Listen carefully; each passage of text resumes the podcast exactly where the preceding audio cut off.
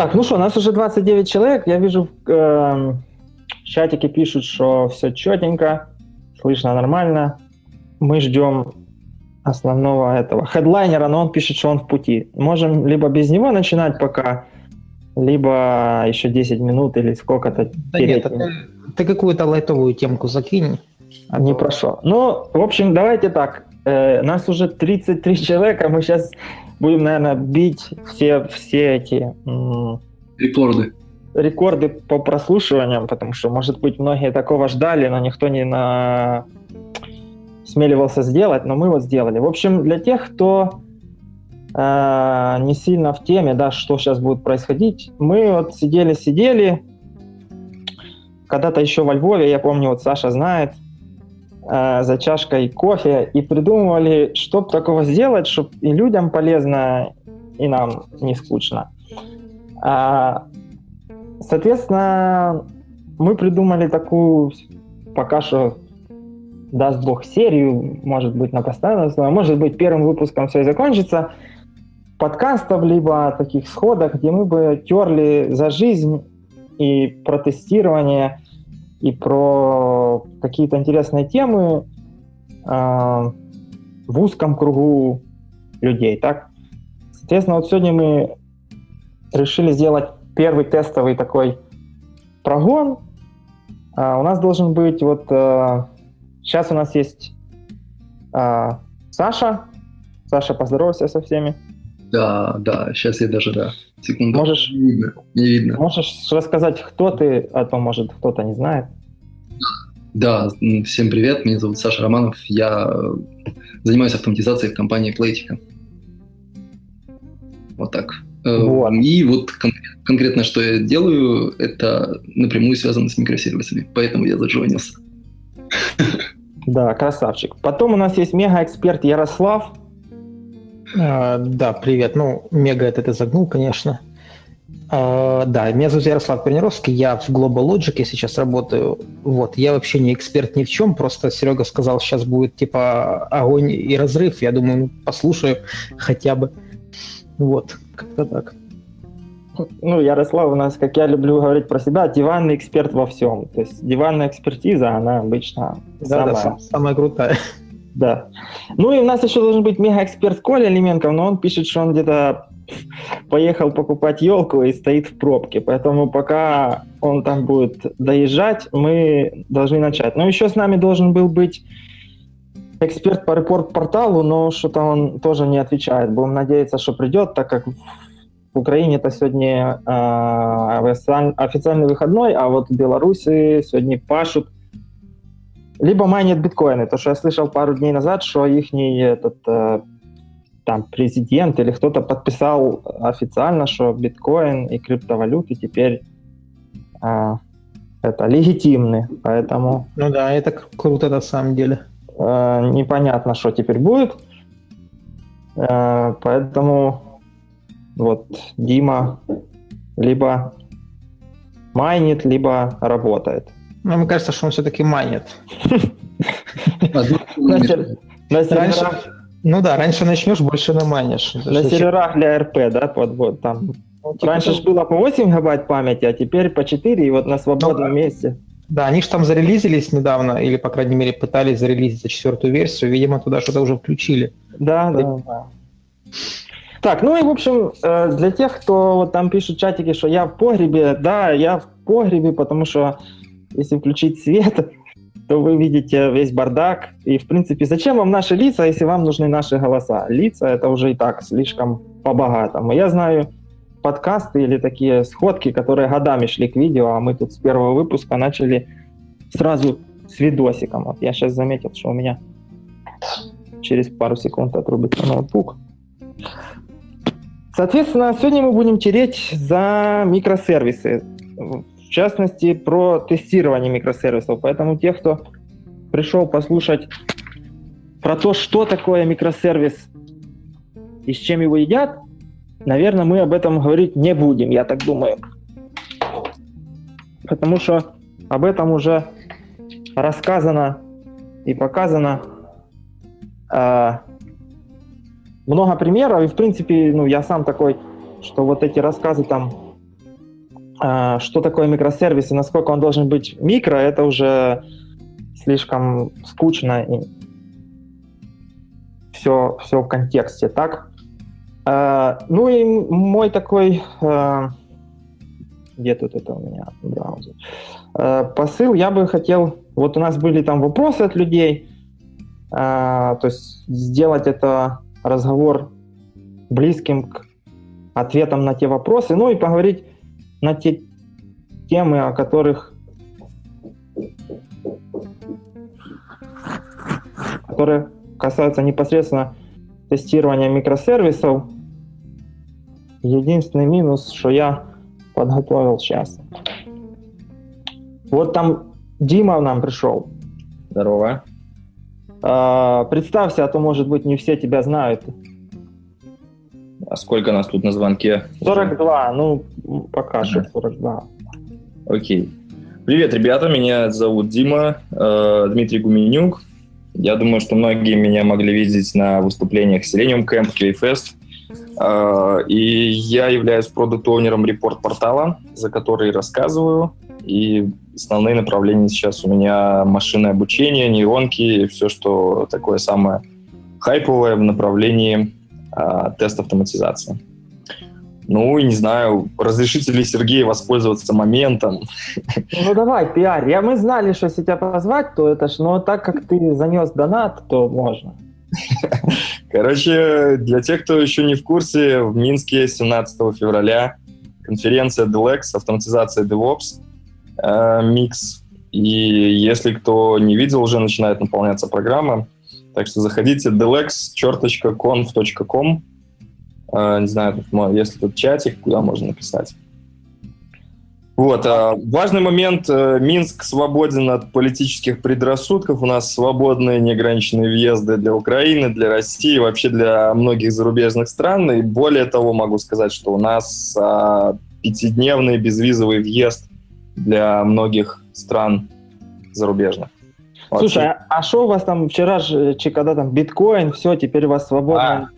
Да-да-да, у нас вообще на самом деле мы просто очень все удивлены, потому что бомбануло не по-детски. И у нас как бы, ну, думаю, слышали, был принят когда-то декрет ПВТ, первый парк высоких технологий. Это административная единица, объединяющая IT-компании и предоставляющая им э, льготу, то есть пониженный налог и так далее.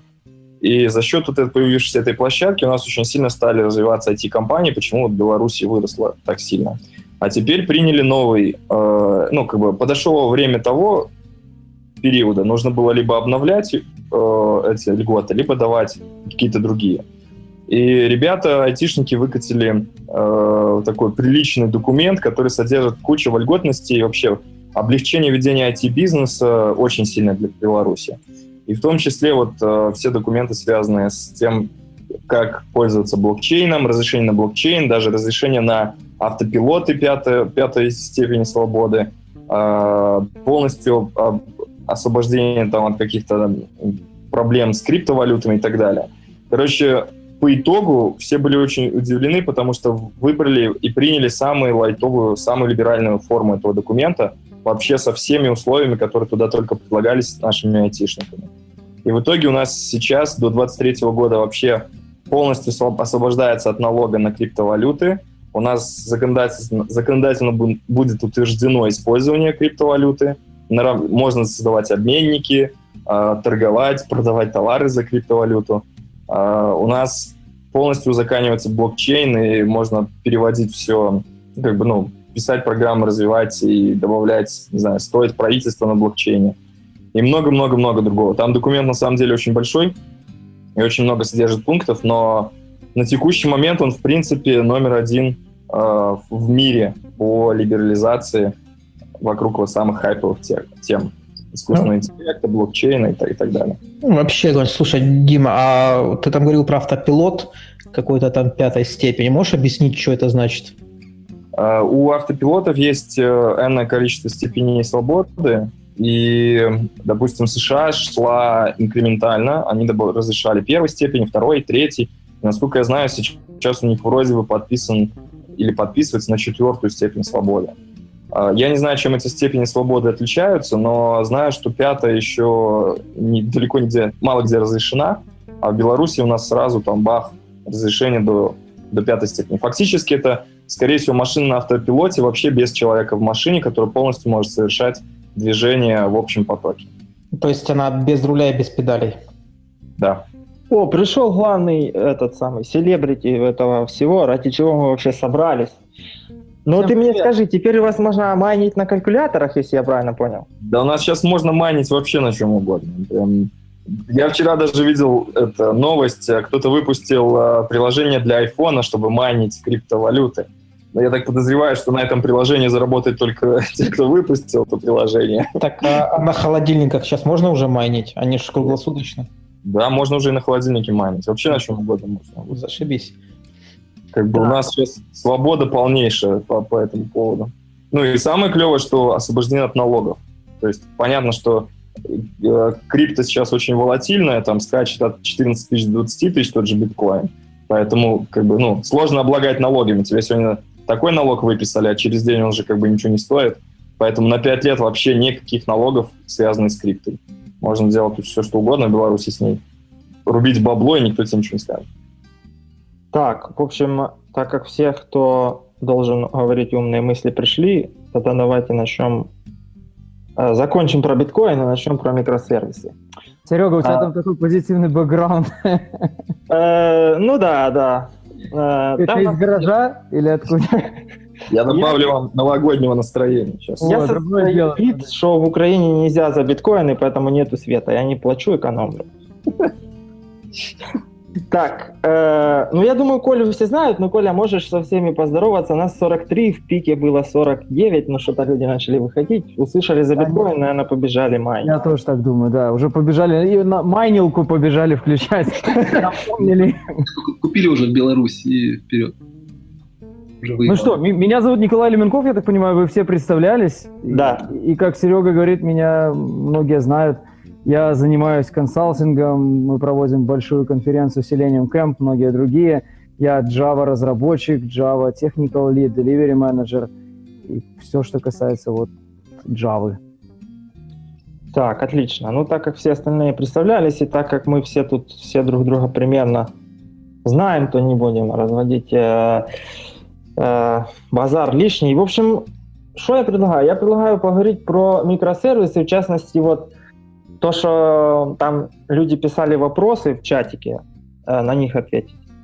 Э, там были отличные вопросы, кстати. Да, да. И тут вот парочку, пока я сидел, готовился, там почитывал.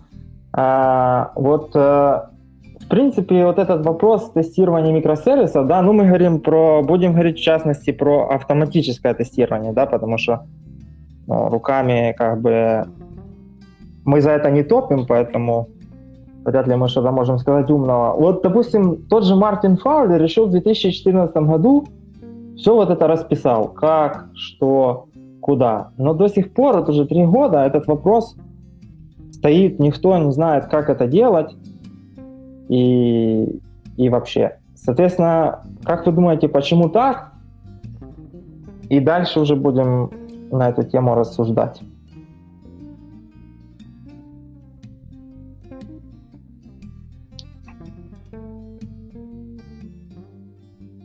Все пропали. Называй первого, кто что скажет. Да по очереди, какая разница? Вот Короче, Саша, он сказал, что он эксперт в э, микросервисах, что он этим занимается. Вот, Саша, что ты, что ты пришел? Ты, кстати, там много вопросов написал. Я как раз много вопросов и написал, потому что я, собственно, этим занимаюсь сейчас и внедряю это у себя в компании, на проекте. И вот по поводу статьи Фаулера, Фаулер очень хорошо все это расписал. Не знаю, насколько это 100% применимо, но ну, в реальном проекте, но он написал такую э, идеальную картину, как бы хотелось бы, чтобы все микросервисы тестировались. Э, ну и, собственно, у себя на проекте я взял как бы вот его предложение за основу. То есть э, в, чем, в чем суть? Это то, что Фаулер предлагает, ну точнее там не совсем он, но у него в блоге было написано. Вот, предлагается, предлагается, что помимо всех, всех вот этих вот end-to-end тестов, всей системы юнит-тестов на микросервисы, еще предлагается тестировать э, микросервисы э, компонентно, то есть один микросервис как отдельную единицу. Плюс внутри микросервиса предлагается тестировать э, интеграционно его взаимодействие со всеми внешними э, зависимостями. Внешние зависимости — это как э, другие сервисы, с которыми он взаимодействует, так и любые э, внешние зависимости, такие как базы данных, SQL, NoSQL, э, любые там, я не знаю, э, ну, другого рода системы, например, там, э, если сервис взаимодействует с Kafka и с прочим таким. Вот. А, собственно, вопросов накопилось много. Часть из них это такие процессные вопросы, то есть как, э, скажем так, правильно или как лучше э, убедить как эм, со стороны девелоперов, так и бизнес, что нам нужно писать больше тестов, ну, то есть это больше работы, больше, которую нужно включать в скоп, и как вот донести это все до участников процесса. И дальше уже более, скажем так, технические вопросы, как правильно, как, какой процент э, микросервисов, э, ну, скажем так, на, каждом уровне какой процент э, покрытия лучше э, выбирать и так далее и тому подобное.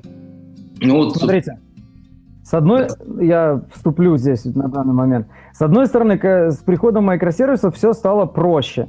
Почему проще? Потому что сервисы, которые мы начали тестировать, они стали меньше. То есть теперь не надо поднимать все здоровенное приложение, теперь не надо писать гигантские сценарии. То есть есть некий точечный API. Причем самое забавное, что если раньше, например, там была проблема перенести тестирование на уровне API, и многим приходилось э, по доле, скажем так, э, тестировать через UI, даже тогда, когда они не хотели, потому что API фактически не было.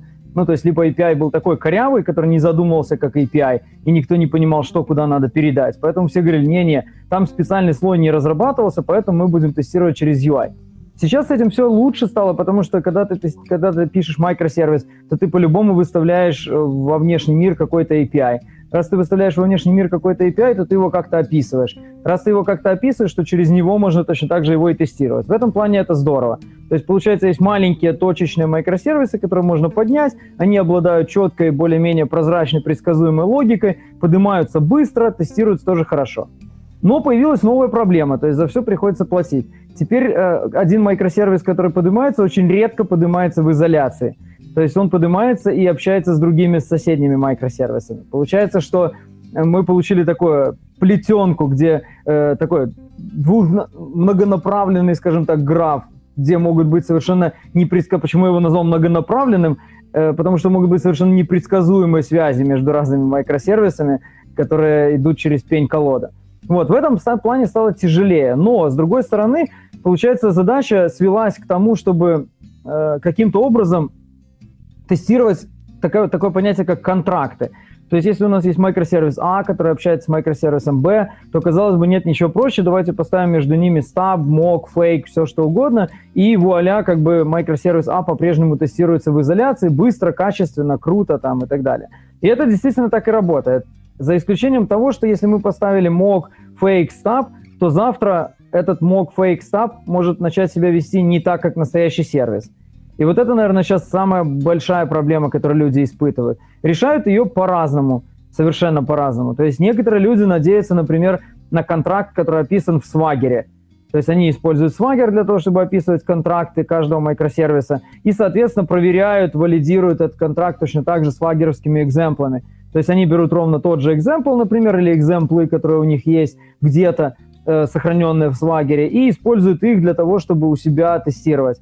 Соответственно, если экземплы меняются, они периодически их сверяют э, с теми, которые они со свагера к себе затянули. И если со свагера приходят новые, то они бьют алярм, говорят, эй, чуваки, поменялся контракт, надо нам пересмотреть наши тесты. Это такой наколеночный способ, самый корявый.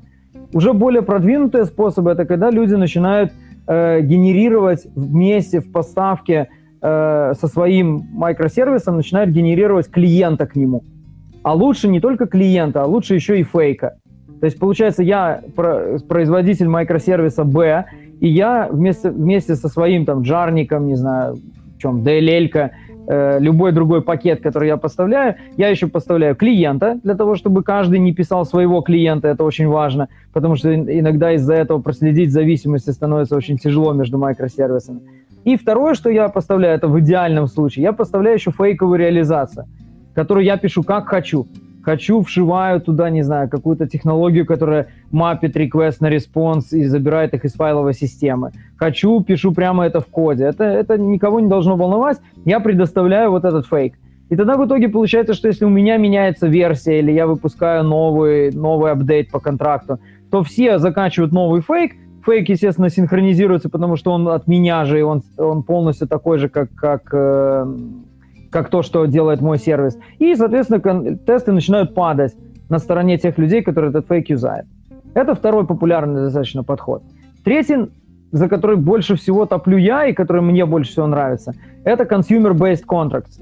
Потому что он не, не накладывает таких жестких ограничений, и он выглядит очень натурально. Представим себе, что есть некий сервис B, который использует многие сервисы. Сервис А, сервис С, сервис D, еще какие-то сервисы. Но дело в том, что не каждый из этих сервисов использует полностью всю мощь, назовем так, сервиса вот этого, который мы выставляем наружу. Каждый использует маленькую какую-то часть. То есть, например, он дергает один API метод и надеется, что что-то произойдет. Но он не пользуется всем полностью.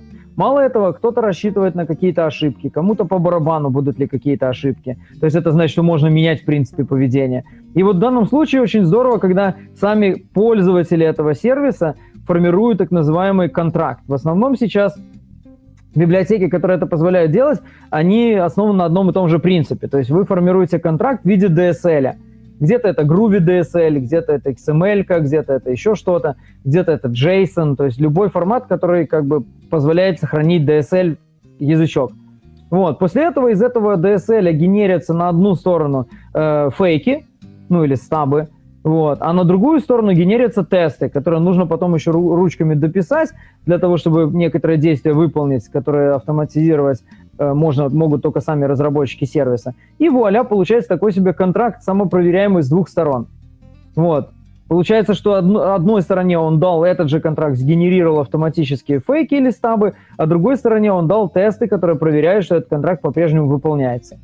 Получается, чего не хватает в общей картине для того, чтобы все было идеально? Не хватает некого репозитория контрактов, в котором бы хранились все контракты, которые выставлены на мой сервис, чтобы я, когда сделал какое-то изменение, я просто взял из этого репозитория, запросил, отдай ко мне все контракты на этот сервис и запустил бы все тесты, которые сгенерились из этих контрактов. В этом случае я бы понимал, кого я разломал, почему я разломал, и мог бы с ними сконтактировать и предупредить их о том, что что-то пошло не так. И это открывает полную, скажем так, э, возможность динамики и командного общения, когда мы разрабатываем команда э, на один микросервис. Вот. И на текущий момент решает такую задачу э, Pact.io достаточно неплохо.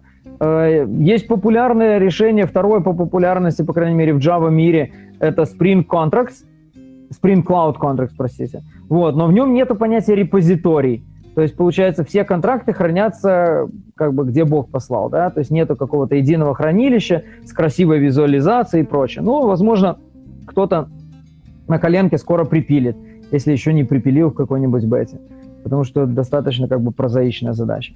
Вот, и если получается разрулить вот этот вот вопрос с контрактами так или иначе, то получается, что в микросервисах все стало как бы легче, потому что те же самые уровни тестирования, которые были в старых приложениях наших, только через более легковесный интерфейс. Контракты разруливаются каким-нибудь э, механизмом, одним из озвученных, либо новым каким-то, который вы можете придумать лично для своей э, ситуации. И все становится красочно. Но остается гигантский вопрос – end-to-end тесты. Вот, и end-to-end тест это обычно боль, потому что если вы не автоматизировали микросервисную инфраструктуру, и ваши микросервисы не улетают куда-то на environment нажатием одной клавиши, и у вас нету разных environment, стейджинг, там, препрод, прод и так далее, вот, то тогда тестирование end-to-end будет достаточно сложным. Но об этом, как бы, я думаю, мы чуть позже еще поговорим. Ребят, у кого есть дополнения, комментарии? Так, тут вот ты так все классно да, сказал. Что просто я, я даже потерял нить. Ну, Ярик даже нашел, нашел даже камеру. Говорил. Да, да, я под, подключился, нашел. Не, ну я с Колей тут полностью соглашусь, что тестировать стало проще, но при этом еще и тестировать стало сложнее. Так вот, Дима, а вот у вас там, у вас же там РП, микросервисы, хипстерятина. Вот у вас там как Фаулер писал, или как сами придумали, или как, как там у вас оно? Не, мы скорее пока как сами придумали, потому что у нас все-таки был транзишн из монолита в микросервисы, и поэтому, чтобы не протерять все то, что было сделано и написано, мы делали э, переход, короче, такой пере, перевод из того, что было, скорее такие глобальные общие тесты, в, ближе к пирамидке. То есть э, у нас по факту, вот чем стало проще, э, Коля правильно говорит, что каждый отдельный сервис, который выполняет строго определенный набор задач, тестировать-то в принципе проще. У него видно все его, там, скажем так, дырки входные, видно, что он умеет, как он будет, и его обложить этими юнит-тестами, в принципе, тестами гораздо попроще. Но усложняется момент в том, что там, где вот чем больше сервисов у нас добавляется, тем больше э, их нужно дружить там с друг, друг с другом и определять вот эти те самые контракты отношений между этими сервисами. И чем больше сервисов становится, тем больше э, контрактов появляется, и тем больше нужно их обкладывать своим тестированием. И вот момент вот этой интеграции, это стали полностью самостоятельные тесты там уже как бы отнаследовать сильно нечего, там ну, ты начинаешь создавать с нуля. Так что, И... у вас нету там пактов, свагера, вот этого всего? Свагер есть, пактов пока нет. Отлично. А... Мы ж модно. Слушайте, а тут вот в чатике задали интересный вопрос. Я как бы, может, ну, немного он глупий, но пишут, э, якщо розумію, ви розповідаєте про мікросервіси клієнт-серверної архітектури. А есть какие-то другие микросервисы? Я впал в ступор. Э, нету, ребята, нету других. Ну, то есть непонятно, что подразумевали под вопросом. Ну, то есть у, у мо... Блин, как-то даже сложно ответить. Ну, то есть на самом деле э, может из вашей микросервисной архитектуры наружу торчать API и не быть клиентов ваших клиентов. Ну, имеется в виду, вы не, мож... не обязательно должны писать веб-морду или, не знаю, мобильное приложение.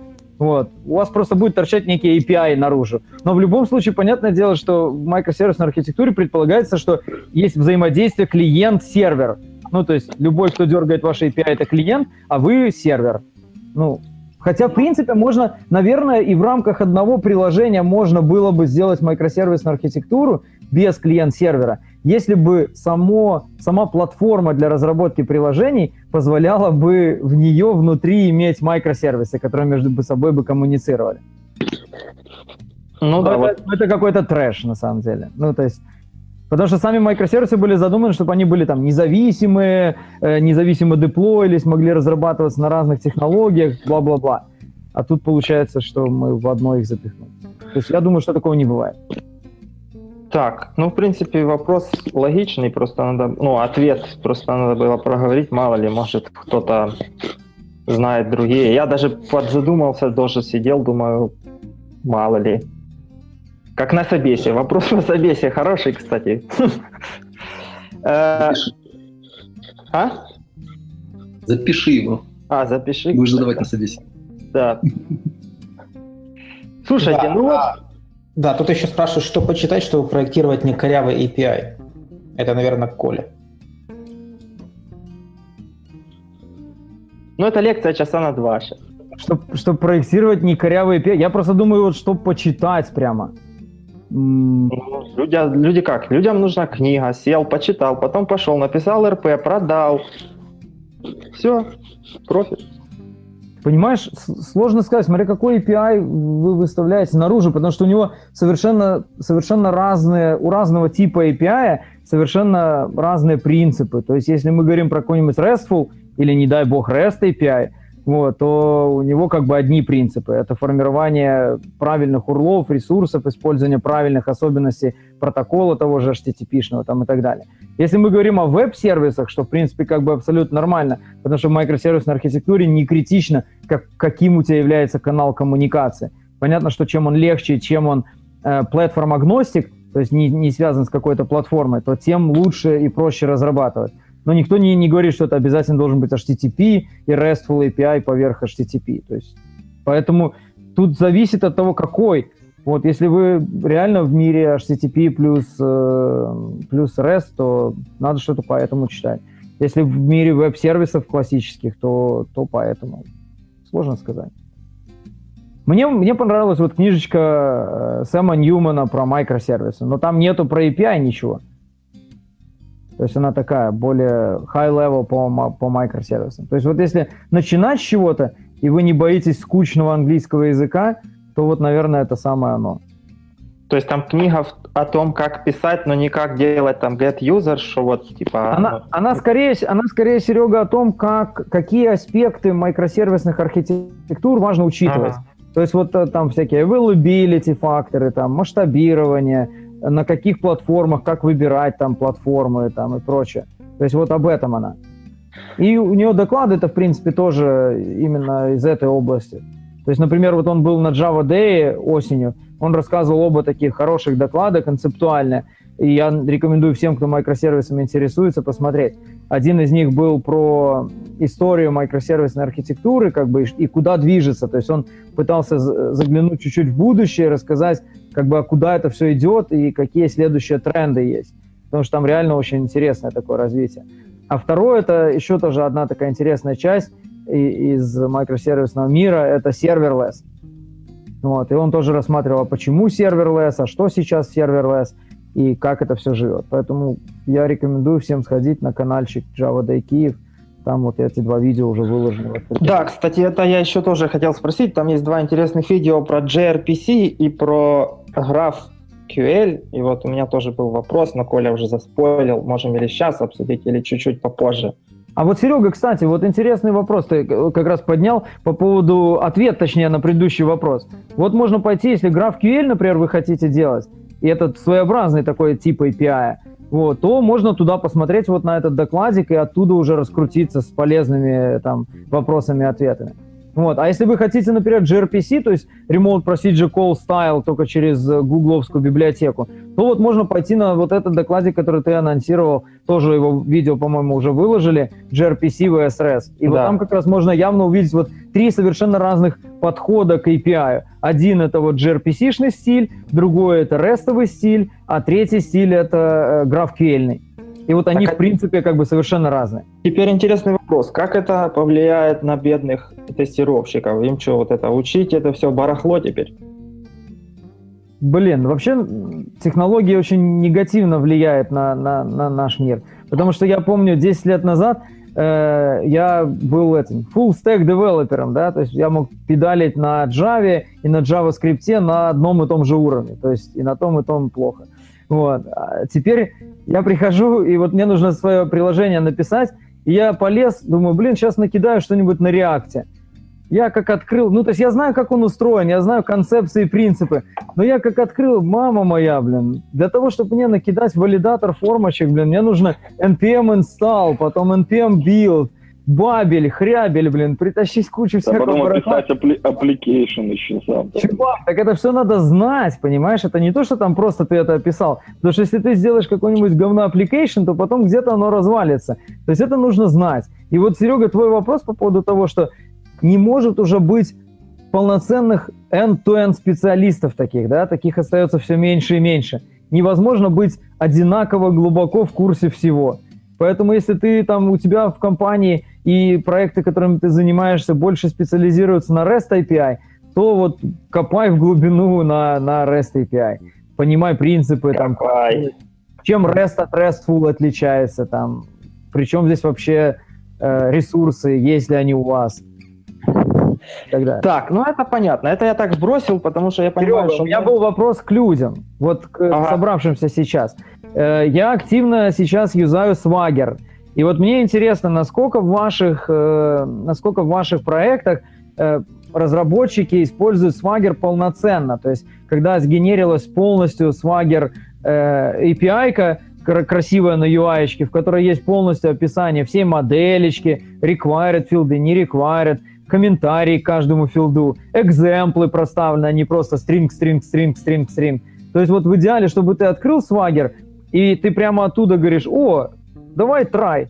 сделал try, прям на example два раза кликнул, example подставился тебе в баде, например, и ты говоришь try, и оно вжух и отработало.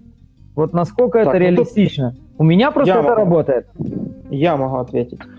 Потому что ко мне часто приходят с вопросом, а как вот вы REST там все, то все, а я и не знаю, что сказать, потому что у нас все делают разработчики. То есть у нас есть реально свагер, модный, молодежный, и то, что а, ну, вот Коля сказал, там с экзамплами, со всем описанием, то есть прям можно пойти, нажать кнопку try, и там выполнится запрос. Если все ок, то все ок, если не ок, то вылетит там ошибка. И мы этим пользуемся еще, вот у Swagger есть Swagger CodeGen э, Command Line, и мы для своих тестов, ну вот там для end-to-end, используем этот код-генератор, он нам генерирует доменную модель клиента, и, соответственно, мы таким образом практически ну, не пишем код для API-тестов. Все, что надо, это сгенерировать клиента, там подправить тесты, и они уже работают. И ну вот я, если у вас есть такая возможность, рекомендую посмотреть на эту штуку. Там оно может генерировать код для любых, для Python, для Java, ну, наверное, и для .NET, и для JavaScript может, но я точно знаю, что для Python и для Java умеет. И работает это отлично. И более того, у нас вот endpoinты тестируют сами разработчики. То есть у нас это запускается на каждый э, Magic Quest, есть эти тесты, которые, если они не проходят, то Magic Quest просто не принимается. И это ответственность ну, непосредственно разработчика, который писал этот endpoint, скажем так. Поэтому да, это работает, и у нас это работает. И более того, мы иногда находим баги вот этой документации, то есть когда мы генерируем клиента, то, ну и DTO, то иногда бывает так, что разработчик поставил неправильный, э, ну там аннотацию, либо неправильно сделал ошибку в документации, мы это находим, заводим баг, ее исправляют, и все стараются держать вот эту документацию в надлежащем порядке. А какие вы DTO-шки генерите? А, ну, в смысле, если у нас есть, допустим, user endpoint, user, э, ну, там, get user, create user, CRUD для юзера, вот мы получим user DTO. И к нему же получим клиента, который умеет вот эти все там create user, э, delete user, все мы получим, нам останется только в тесте написать, вот, заполнить DTO и запихнуть ее в этот клиент. Вот так это у нас работает. У нас есть идея делать это, перегенерировать клиент прям чуть ли не на каждый, ну вот как тесты запускаются, перегенерировать эту штуку, но пока что там есть э, определенного рода проблемы, которые оно там генерирует дату генерации. Это очень так бывает, бьет по, по рукам, короче. А чего вы не реюзаете ту же самую доменную модельку, которая есть у разработчика? А вот тут интересный момент, потому что доменная моделька у нас на .NET, а тесты у нас на Java. Ну, так получилось. То Поэтому... есть ты хочешь сказать, что здесь сработала штука, когда надо писать тесты на том же языке, что и application? Э, ну, тут спорно. Тут это уже... Я не люблю эти холивары, там, как надо. У нас оно работает, и, ну, я могу сказать, что у нас тесты бегут за 10 минут, пробегают все виды тестов. Все там э, 12,5 тысяч, э, ну, вот этих интеграционных, да, вот, которые endpoinты бьют. Потом там парочка таких, у нас есть health-чеки для API, то есть просто когда все поднялось, мы там бьем в endpoint, чтобы проверить, там у нас оно отвечает или нет. И дальше у нас бегут 120 UI-тестов, и все это помещается ровно в 10 минут. Поэтому, ну, не могу сказать, что мы взяли и Java и проиграли, так? Так, и тут вот дальше, если говорить дальше, то, ну, есть еще у кого-то про Swagger что рассказать? Или все вообще так не Я знают могу даже? сказать. У нас- мы тоже юзаем его. Давай. Более того, в РПшке его можно посмотреть, мы его выставляем еще и как э, тот самый API, чтобы поиграться людям с э, серваком, то есть его возможностями. И э, мы его начали юзать еще, кстати, когда были на монолите. Э, и сейчас, ну, в чем сложность при появлении микросервисов, приходится для некоторых сервисов добавлять все-таки отдельно там, свой свагер отрисовку. И вот для конечного пользователя, чтобы поиграться на UI, опять-таки, это отдельная вкладка под отдельный микросервис. Тоже все с примерчиками, с э, описаниями и так далее. Конечно, не все можно сделать, потому что нужны там подзависимые айдишники, но как минимум для тестирования э, просто, не знаю, золото. Потому что это можно даже сильно быстро, не, не разбираясь, открыл, нажал, вызвал контроллеры, подергал там что-нибудь, посмотрел, что пришло, что нужно отправить, все, все готово. Слушайте, а вот тут в чате еще записали интересный вопрос. А могут ли быть микросервисы на веб-сокетах?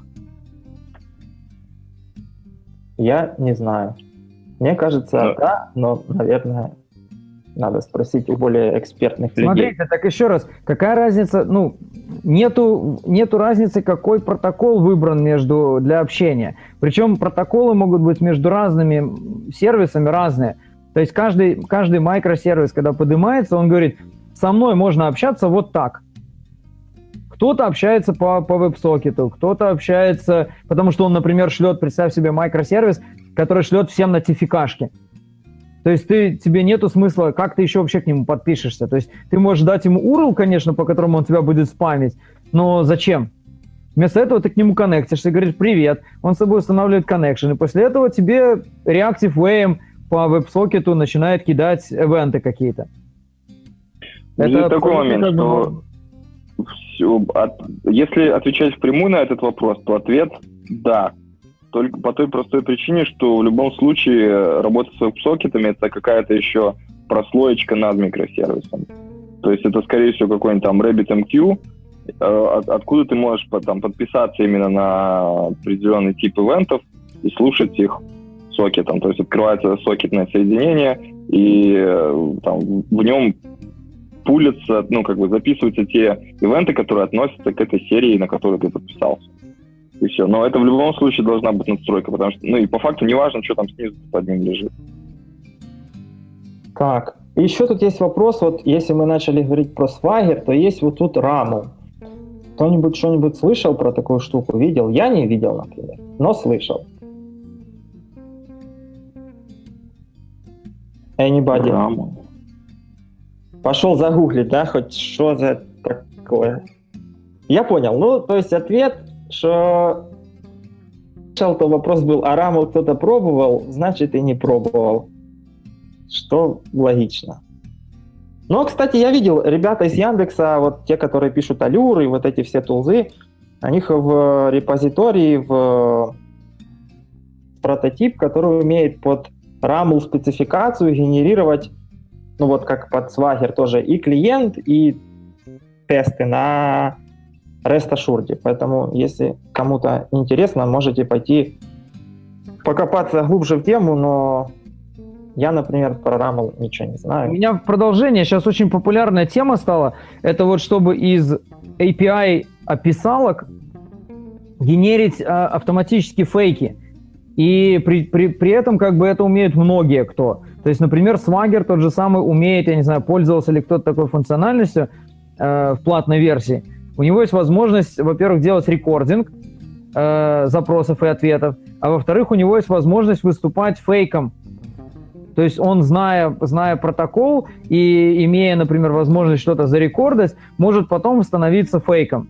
То есть, получается, ты через него, как через прокси, например, пропускаешь э, какой-то трафик, и после этого он своими умными правилами, скажем так, может этот трафик модифицировать и выступать дальше как фейк.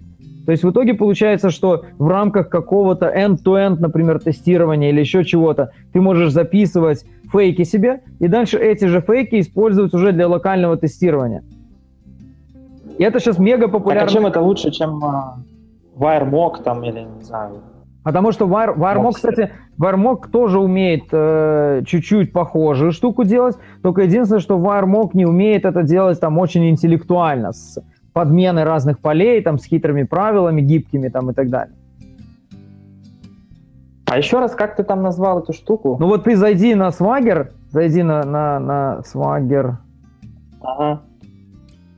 Вот. И у него это вот здесь, вот если ты, вот если ты посмотришь Tool, да, Tools, то у него вот тут вот есть э, разные тулы. Есть editor, есть CodeGen, есть UI, есть Мгм. Swagger Inspector. Мгм. Вот. И вот он оттуда умеет это делать. Вот у него есть еще э, Swagger Hub, который может Нужно все это, почитать. все это уметь в, в одной платформе. Нужно почитать об этом. И еще кто такую же штуку умеет делать, это, по-моему, Postman. Ну, То есть- Postman в последнее время вообще, я так посмотрел, вырос. А вот кто использует активно Postman? Я использую. А для чего? Э, ну, ручками пойти потыкать в endpoint, как всегда, надо же проверить себя. Ну, так ты там хранишь какие-то запросы? Ну, есть, я знаю, что когда-то, когда я начинал, ну, на проекте я пришел, вот первый день, как обычно, ты ни хрена не понимаешь, что происходит. Наш э, лид разработки показал, что можно из Swagger э, сгенерировать JSON и запихнуть в Postman. И там будут все вот эти готовые запросы, можно потом кнопку жать, тесты, все, и погнали. Но на этом все закончилось. Я просто, ну вот надо мне, не знаю, там проверить Postman. Я не про наш проект, вообще там REST запрос отправить. Я иду в Postman отправляю REST запрос, куда мне надо. Ну, либо там в основном REST. Есть еще любители Postman? Ну, я не знаю, лучших клиентов я пока не видел. Ну, в принципе, я также использую никаких advanced вещей, вроде написания тестов на JavaScript, на Postman я не делаю. То есть хватает просто за- отправить нужные запросы, проверить, что, что возвращает тот же endpoint, и, в принципе, все. Вот. Я в курсе то, что Postman в последних, особенно релизах, когда он вот в отдельную вышел в отдельную аппликуху уже без э, привязки к Google Chrome, то там уже добавили очень много поддержки того, что можно чуть ли не писать тесты внутри Postman, сохранять их, переиспользовать. И ну, некоторые QA на проектах очень активно такое используют. Слушайте, насколько вы, как вы думаете, по вашему мнению, это вообще стоит того, вот это брать Postman, что-то там на JS, колбасить? Ну, если можно взять нормальный Так, Серега, смотри, тут же прикол в другом, что ты можешь быстро начать, во-первых, а второе это то, что вот если ты посмотришь на новые фичи, которые есть, у- вот я сейчас открыл прямо Postman, у него это называется э, mock сервер. То есть ты можешь фактически из того, что у тебя есть э, в Postman, ты можешь поднять моковый сервер. И таким образом у тебя будет твой API коннектиться туда. Окей, а можно его хранить в э, GitHub, там, ну, как-то версионировать, или это мертвая тема? Это надо почитать, потому что я не использовал этих коммерческих фичей. Это в коммерческом. А, так это за деньги? Ну, так... Да, за деньги. Нет, так ну кто же за деньги будет это использовать? Так, Серега, если это стоит... У Если нас же это стоит- свободная гильдия, тут все свободно. Не, ну это была шутка на самом деле, просто... Ну, это надо... Если за деньги, это же уже надо подумать два раза. Ты же Да, можешь взять evaluation. Я имел в виду, кто-то вообще сталкивался с таким или нет? Я Там, нет. Серега, подписка enterprise стоит 21 бакс в месяц. О, это колоссальное бабло. Надо все Вообще. гильдии. Надо донаты все гильдии. Ну вот я думаю, сейчас Дима там начнет манить валюту, короче, будет вот оплачивать. Ну, кстати, жалко, вот у нас тут просто в Ютубе, за- ну, оно ж идет с задержкой, можно спросить вопрос, а кто вообще вот, пользуется платными тулзами для тестирования REST Потому что я знаю, есть куча в интернете сервисов, которые вот там прям, ну, умеют все, только бери, там я забыл, кстати, как называется, его ну, EPAM пиарили. э, Это Ready API, который бывший SOAP UI? Или это другом? Не- нет, не Sopio. Это веб-аппликуха, в которую ты заходишь, и там прям на UI накликиваешь вот эти все штуки, и оно там запускает тесты и, и прям работает. Там даже код писать не надо. Вот интересно было бы узнать. А, а работает что работает? Э, ну, гоняет твои тесты вот эти, которые ты на- накликал. То есть оно без, как это, код, код free, да, то есть код писать вообще не надо. Но это как бы cloud, э, то есть software as a service. То есть ты должен зашарить свой э, сервис, ну, типа как, как это, эм, с браузерами. Браузер стек, вот это все. Вот есть такая же штука для REST API. Но я, если честно, не сильно понимаю, зачем оно надо. То есть Ну, Сложно сказать, надо... потому что ты очень мало деталей даешь. То есть, что за штука? А, ну, я забыл название. Я вот плохо проготовился, не думал, что мы будем про это затронем эту тему, потому что это я забыл. То есть оно работает как? Ты, вот твой сервис available э, в мир, да, то есть ты можешь там вбить там какой-то там www.qagil.com slash API. И дальше есть сервис, software as a service, ты заходишь туда, логинишься там с Facebook или с чем-то, и пишешь там тесты, накликиваешь, и оно прогоняет тесты вот там какие-то геты, посты, путы, просто как Travis CI, например. Ну, то есть э, вот прям в браузере ты видишь эту всю штучку, как она там пробегает. Оно платное, и вот ну, я, например, не сильно понимаю, в чем профит. Да, можно быстро накликать, но с другой стороны, это надо свой сервис выкатить куда-то в мир, результаты зашарить а в не... этот клауд. Давай, давай ты вспомнишь, и будет повод еще раз на эту тему поговорить. Да, да, да. Но, но я вам к чему клоню? То есть я... Тестим его какой-нибудь? Оно? Тестим?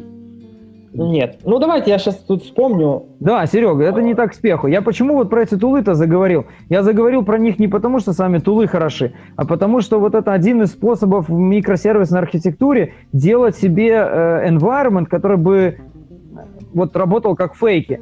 Почему тема-то такая популярная? Почему все эти тулы начали добавлять фичу mock сервера?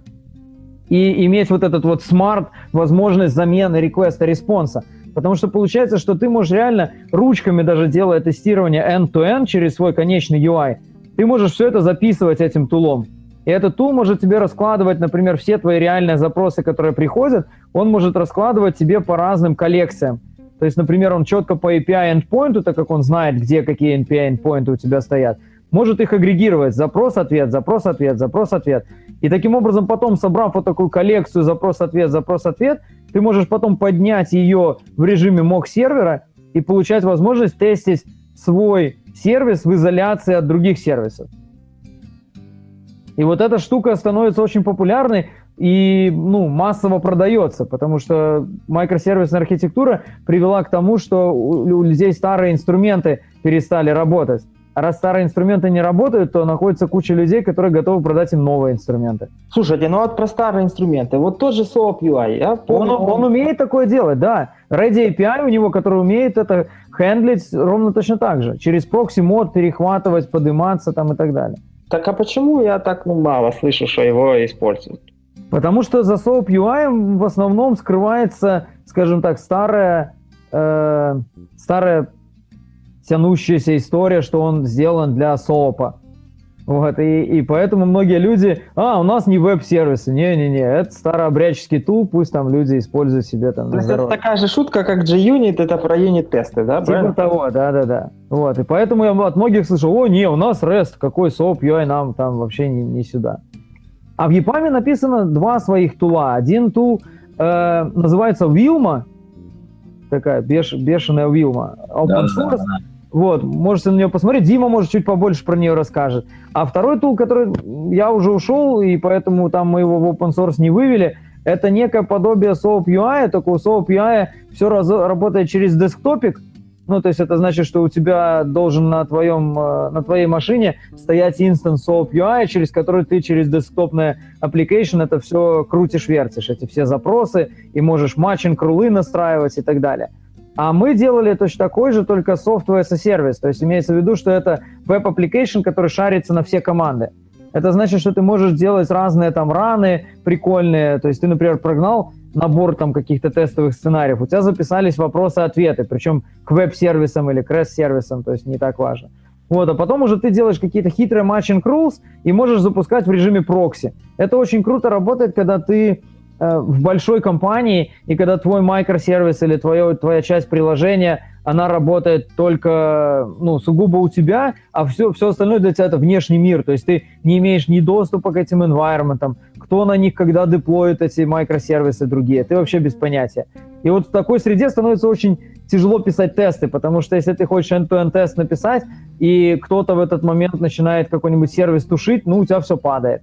И вот чтобы так не было, то ты можешь запустить вот это в режиме mock сервера или фейк сервера, и он тебе все запросики такие же, как они были последний раз назад сгенерит.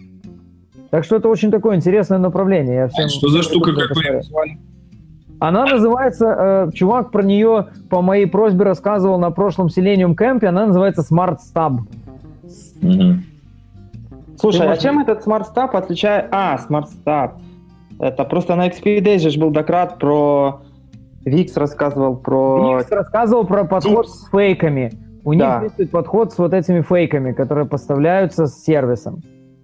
Кстати, кто не видит... А, ну еще доклад не в, не, не в доступе. Вот когда выйдет этот доклад, можете посмотреть. Достаточно интересный подход, как по мне. Ну, мне понравился доклад. Так мы же, мы же в этот раз на, на XP привезли как раз много всего по микросервисам. Там я выложу, может, не знаю, перед Новым годом, может, даже выложу. Вот, там был товарищ, который из SoundCloud рассказывал как раз, как они Pact.io используют для контрактных тестов. Там был чувак из Викса, который рассказывал, как они используют фейки.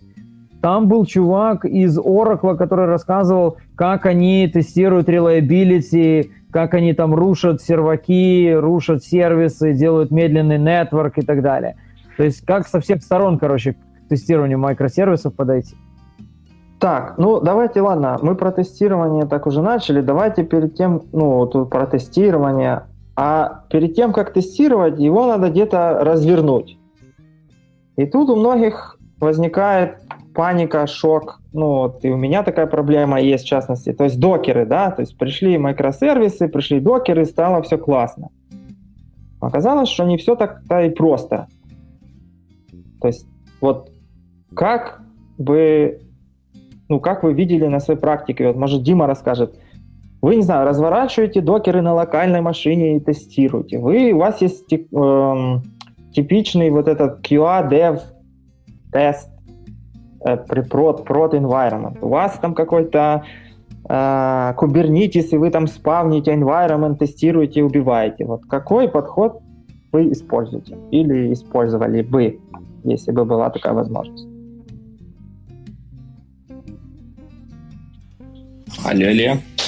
Да. А, Сори, я немножко вот пропустил середину твоего вопроса, слушал трансляцию параллельно твою же. Говорю про разворачивание, то есть микросервисы, тестирование, там моки, шмоки, это все классно, но его надо где-то сначала развернуть, чтобы протестировать. И дальше вот вопрос про то, как разворачивать, то есть где там держать типичный dev test QA environment, либо разворачивать on-demand там в Амазоне, либо на собственном Кубернитисе, ну, в Кубернитисе вообще там в каком-нибудь... Ну, я понял. В общем, если касательно того, как мы это делаем сейчас, у нас э, есть dev environment, и плюс э, с учетом того, что это, в принципе, докер, каждый отдельный разработчик и тестировщик может поднять у себя локально. То есть, по, по факту они только... Мы держим одну dev-базу большую, а остальные все сервисы, которые в этот момент там дописываются либо изменяются, ребята поднимают у себя локально на машине и, и коннектит его к общему набору запарку на dev-машине. Э, общее тестирование проходит, опять-таки, полностью на dev-машине, там все поднимается автоматом после сборки, то есть какой-то комит э, в установку, ну, то есть уже все, можно, можно пускать на dev.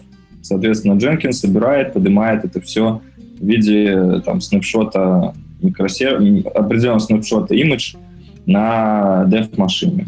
Ну и как бы дальнейший путь, это уже у нас на стак идет полностью повторение продакшена, там повторяется аналогичная установка, как для прода, ну, то есть тот, тот же самый путь.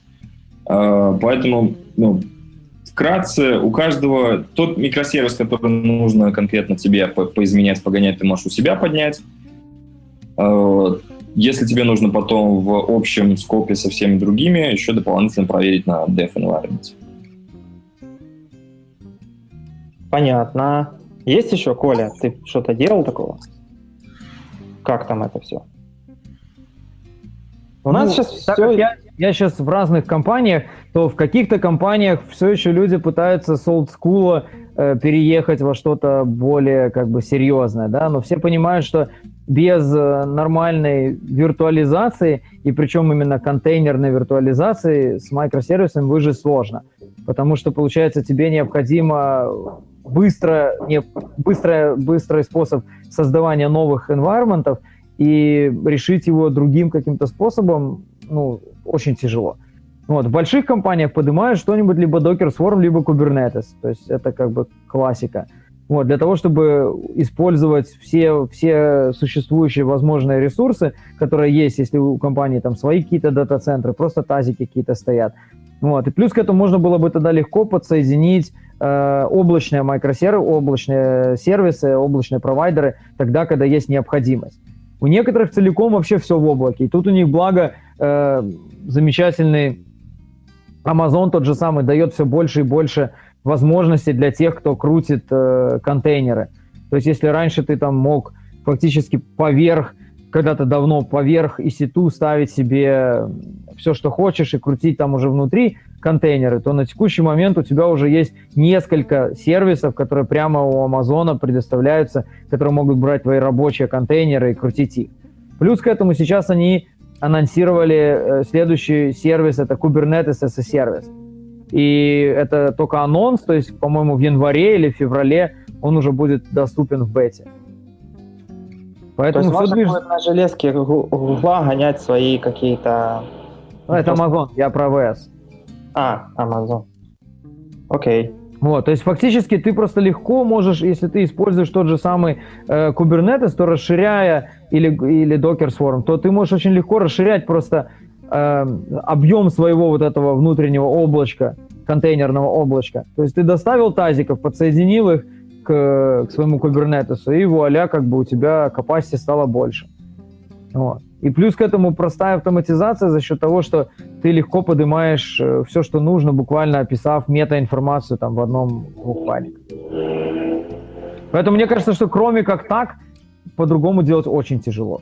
Но это ну да, я могу сказать, у нас просто, как я уже говорил, .NET, и там пока все очень плохо. То есть там докер, но докер весит 23 гигабайта, и так как сказал Дима, взять, скачать, на локальной машинке, ну, очень это все уныло, в общем, получается. У тебя заканчивается место через каких-то пару пулов, и становится очень... Я, те, я тебя перебью. Помнишь, на XP Days э, выступал один товарищ из ЕПАМа, который рассказывал, как он в .NET проекте делал э, микросервисную архитектуру, не микросервисную архитектуру, прости, как они использовали Docker для того, чтобы в IoT-шном проекте в микросервисном стеке э, поднимать среды и делать кучу-кучу всего интересного. Ну вот ты можешь с ним связаться, потому что он как раз на, на майкрософтовском всем крутится. Да. И он говорил, что раньше это была большая проблема, но сейчас стало полегче.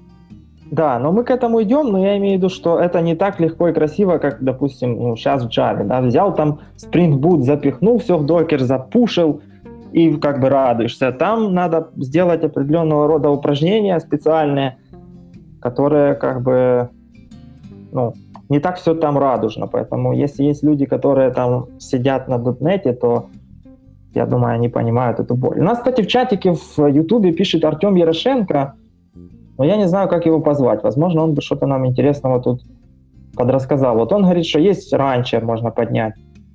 Говорит, что красивый интерфейс, и он вообще красивый. То есть, ну, можно выбирать по эстетическим э, предпочтениям. И тут, ну, вот, кстати, касательно... был интересный... Давай, давай. Да, один вопрос. Касательно все-таки эм, не, скажем так, не end-to-end тестирование, и когда сервисы в, в контейнерах, а касательно тестирования одного сервиса компонентно. Насколько применимо вообще и широко используется эм, поднятие dependency тоже в контейнерах. То есть вот мы подняли локально на своей там dev-машине наш сервис, и все dependency в контейнерах положили туда базу, в, в отдельный контейнер, другую базу, в другой контейнер, там э, кавку в третий, э, подняли там мог э, сделали вот эти вот фейк-сервера для dependency, и все это протестировали наш весь сервис локально на машине. Насколько это применимо? По крайней мере, это, по вашему. Это, это не то, что применимо, это то, как надо делать. Потому что такая есть возможность. То есть ты сейчас реально можешь ну, да, да, то есть... что хочешь на своей локальной машине. Если я, я раньше, у меня было установлен зоопарк технологий. У меня стоял Postgres, у меня стоял Oracle Express Edition, у меня стоял MySQL. Я не успевал за этим всем следить, обновлять. У меня стояло несколько версий Java, но Java так и осталось. Не будем уже перегибать планку, да. Вот, то есть много всего другого стояло, то, что я использовал как вот среду для разработки. Сейчас это все фактически пере, полностью переехало в докер. То есть я не, не имею установлено у себя ни там ActiveMQ, ни Kafka, ни RabbitMQ, ничего. То есть когда мне это нужно, я просто это поднимаю докер-контейнером. Мало этого, есть проект, который позволяет очень удобно интегрировать э, докеры прямо в тесты. То есть есть проект, который называется Test Containers. Вот, проект вот, Test Containers да. умеет это Очень. делать как бы из коробки, и он достаточно кастомизируемый, то есть ребята написали несколько уже специфических э, рулов, которые умеют работать там с MySQL, добавляя уже сразу параметры. То есть тебе не надо передавать их. Вот все знают, кто запускал когда-нибудь докер, что надо там передать кучу дополнительных параметров, пробросить порт нужный, n, n в какие-то переменные позадавать. И это все факин геморрой, когда ты делаешь это первый раз. Когда ты потом это один раз сделал, сохранил себе куда-то скриптик, да, и говоришь, о, все, теперь я делаю так. Или ты написал этот э, Docker Compose, где это все прописал, и говоришь, все, теперь вот там это все есть. Тогда у тебя геморроя этого нету. А если ты хочешь быстро из тестов, например, это поднять, то понятное дело, что у тебя опыта еще такого нету. А там они написали удобные билдеры, где ты можешь красивенько описать там, мне MySQL там с таким-то портом, с тем-то, тем-то, тем-то, тем-то. Вот, но есть понимание, что они, то, что тебе выставили туда наружу через API, это ты можешь легко передать. Все, что не выставили, нужно возвращаться опять к, к тому же самому, с чего начинал. Но зато теперь поднять как бы просто-запросто. Ну, кстати, да, да и... контейнеры я... это хороший тул. Я не знаю, ну, не все могут его, наверное, использовать, но мы потом всякие ссылки, там, которые упоминали, вы, выложим под видосом, чтобы те, кто будет слушать, могли пойти поклацать, а не искать самостоятельно. Ну да, и, кстати, по поводу, собственно, тест-контейнерс как такой библиотеки, э, ее еще сейчас э, со Spring Boot даже чуть-чуть удобнее стало использовать, потому что, собственно, мы недавно выложили в open source библиотечку Spring Boot Test Containers, которая позволяет намного еще, еще легче интегрировать вот эти всякие embedded штуки в, и поднимать у себя локально все в докерах нужные dependency. А вы это кто? Это ты писал код, что ли? Не, это, это компания Playtica. Собственно, у нас а, ребята я... писали. Я думал, ты писал код. Ну, скинешь, если... А или вы его не за open source? Open source, да, вот уже в open source в Mavi не лежит. Можно Скинь ссылку, мы пойдем, потыкаем, люди потыкают, может быть. Конечно. Все, все там классно, может вы классно написали, а может и нет. А, ну, конечно, всякое может быть. Тогда вам к Диме. Дима, он говорит, что у них все классно. Ну, зайдем посмотрим. Дима, наверное, вообще само свое сегодняшнее выступление на встрече с нами тоже записал на видео и просто поставил его на автовоспроизведение. Нет, ребята, это все вранье. Нет, ты живой, Дима?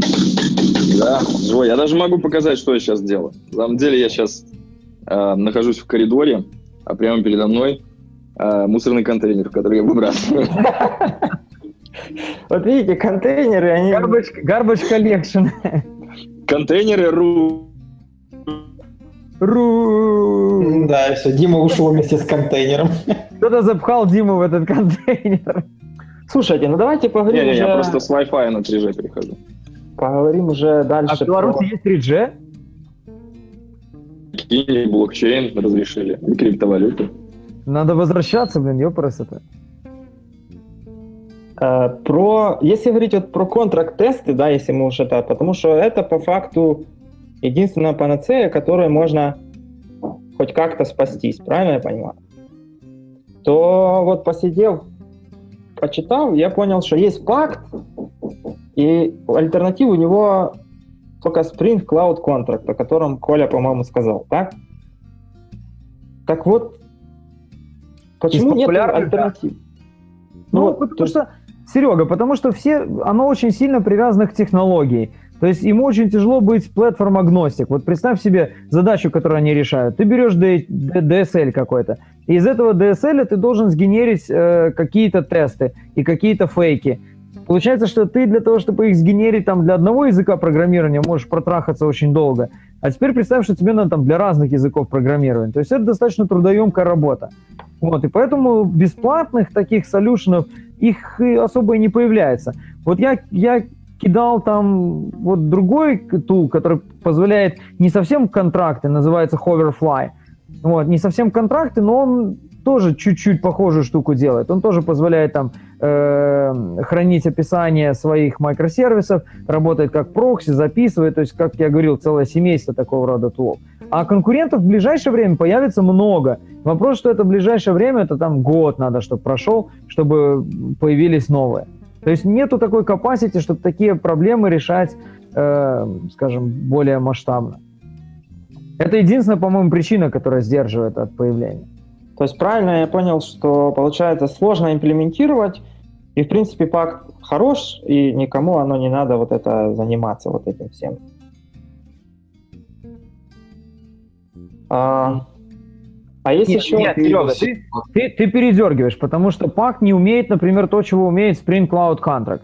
То есть пакт не умеет делать контракты, которые работают не по RESTful HTTP протоколу. Вот, то есть он э, не умеет, а. например, месседжинга. Э, тот же Spring Cloud э, Contracts умеет месседжинг.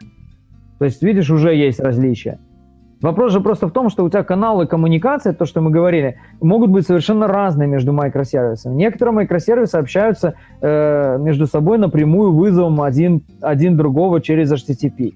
Другую, другие общаются, например, по, по, посредством там веб-сокета и обмена сообщениями по веб-сокетам. Третьи общаются, например, через обмен сообщениями в Кавку или в какой-нибудь GMS-брокер. То есть у них совершенно разные способы взаимодействия есть. И чем больше таких способов взаимодействия, тем шире как бы должен быть функционал твоего замечательного тула. Поэтому Пак сосредоточился только на HTTP. Так, а тут, вот, кстати, в чатике есть еще один вопрос, но он из такой, не, я не понял. Є в когось реальний досвід, позитивний чи негативний відносно Pure JSON архітектури порівняно з REST? Тут надо спрашивать архитектора. Я вообще не понял, что такое Pure JSON? Ну вот я тоже не особо знаю, но, к сожалению, человек написал вопрос. Если он нас слышит, можешь уточнить, потому что не сильно понятно. Надо немножко бли- ближе к русскому и экологическому. Э, есть ли реальный э, опыт, позитивный или негативный, использования Pure JSON архитектуры по сравнению с REST? Ну вот я не знаю, что такое Pure JSON, поэтому... Есть подозрение, что, видимо, какой-нибудь endpoint не имеет в себе, там, не знаю, крут операции, а просто тупо э, одну, наверное, не знаю, там, пут какой-нибудь, да, и они через этот форму пута общаются, и все. Ну, как бы это чисто предположение. Если человек уточнил немножко, что он имеет в виду. Ну, да, есть. Ну, тут есть такое понятие JSON Pure. Replace, я вот нашел какие-то ссылки. А, вот пишут, Pure JSON это типа JSON RPC. А, ну так мы же уже отсылали, уже было, товарищ поздно присоединился. Есть доклад, вот и там есть э, люди, к которым можно по этому поводу обратиться, если поковырять. RPC это тоже прикольная штука, в Гугле вот активно юзаются их gRPC. Кому как бы что нравится и, и для кого что лучше. Вот в том докладе, про, на который мы ссылаемся, как раз чем он хороший полезен. Там рассматриваются позитивные и негативные стороны одного и второго. То есть такой сравнительный анализ. Нельзя сказать, что лучше. То есть и то, и другое как бы хорошо. Вопрос просто для каких нужд. И, и вопрос, кто является клиентом ваших сервисов. То есть, если вы, например, для себя э, понимаете, что клиенты ваших сервисов вы выставляете, например, наружу, то, понятное дело, лучше, наверное, на мой взгляд, остановиться на RESTful style. Если же вы можете внутри общаться, то можно и по gRPC, то есть почему нет? То есть если вам так удобно. Вот этот доклад, прям чтобы не пересказывать его здесь, он там на, на 45-50 минут, вот просто посмотрите, Потом, если что, можем как-нибудь еще раз собраться, обсудить более детально. Так, ну я думаю, на этот вопрос мы ответили. В принципе, я, ну, JRPC я, например, очень далек. Я еще только посмотрел один доклад, но пока непонятно. А, и тут вот еще Саша задавал вопрос, как проводить fault injection тестирование микросервисов? У кого есть реальный боевой опыт успешного применения на проекте типа Chaos Monkey или Netflix. Да. Вот. У кого есть такой опыт, и вот интересно, ну, он позитивный, негативный. Потому что Netflix пишет, что у них только позитивный опыт, но опять же, Netflix это Netflix, у нас чуть более реальные компании. И они не, не такой масштаб, скажем так. Вот. Это когда у нас там поочередно отрубается микросервис, и вот как система будет рекавериться, насколько она быстро, насколько и, и, и в, в каком сетапе это делать. То есть максимально приближенный к, к, ну, к реальной системе или не приближенный, или в какие-то, по крайней мере, как вот в докладах у себя Netflix писал и рассказывал, они прямо на боевой системе, то есть на продакшене в определенный там час-два они делают вот этот вот fault injection, у них отдельные команды сидят, быстро рекаверят, смотрят, как оно все происходит, и потом э, возвращают все как было, и анализируют, как это все произошло и какие штуки нам нужно пофиксить. Но опять же, это все как у них, а вот мне интересно, есть ли опыт и в этот момент весь мир лежит, потому что S3 лежит, и все там хватаются, будут волосы, такие, блядь, кто это? Не, смотрите, на самом деле это, эта штука достаточно полезная, чтобы смотреть, как твоя инфраструктура будет, э, скажем, будет э, действовать, если у тебя что-то случилось не так.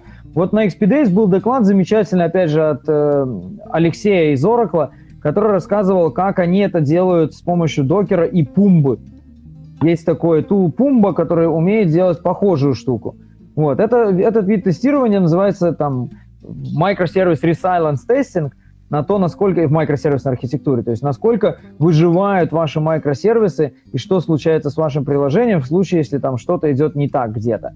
И mm-hmm. этот, эта пумба, она тоже умеет эмулировать разные вещи, например, эмулировать там большой latency, э, эмулировать, не знаю, потерю, потерю связи с каким-то сервисом, эмулировать там проблемы с дисками там и прочее, прочее.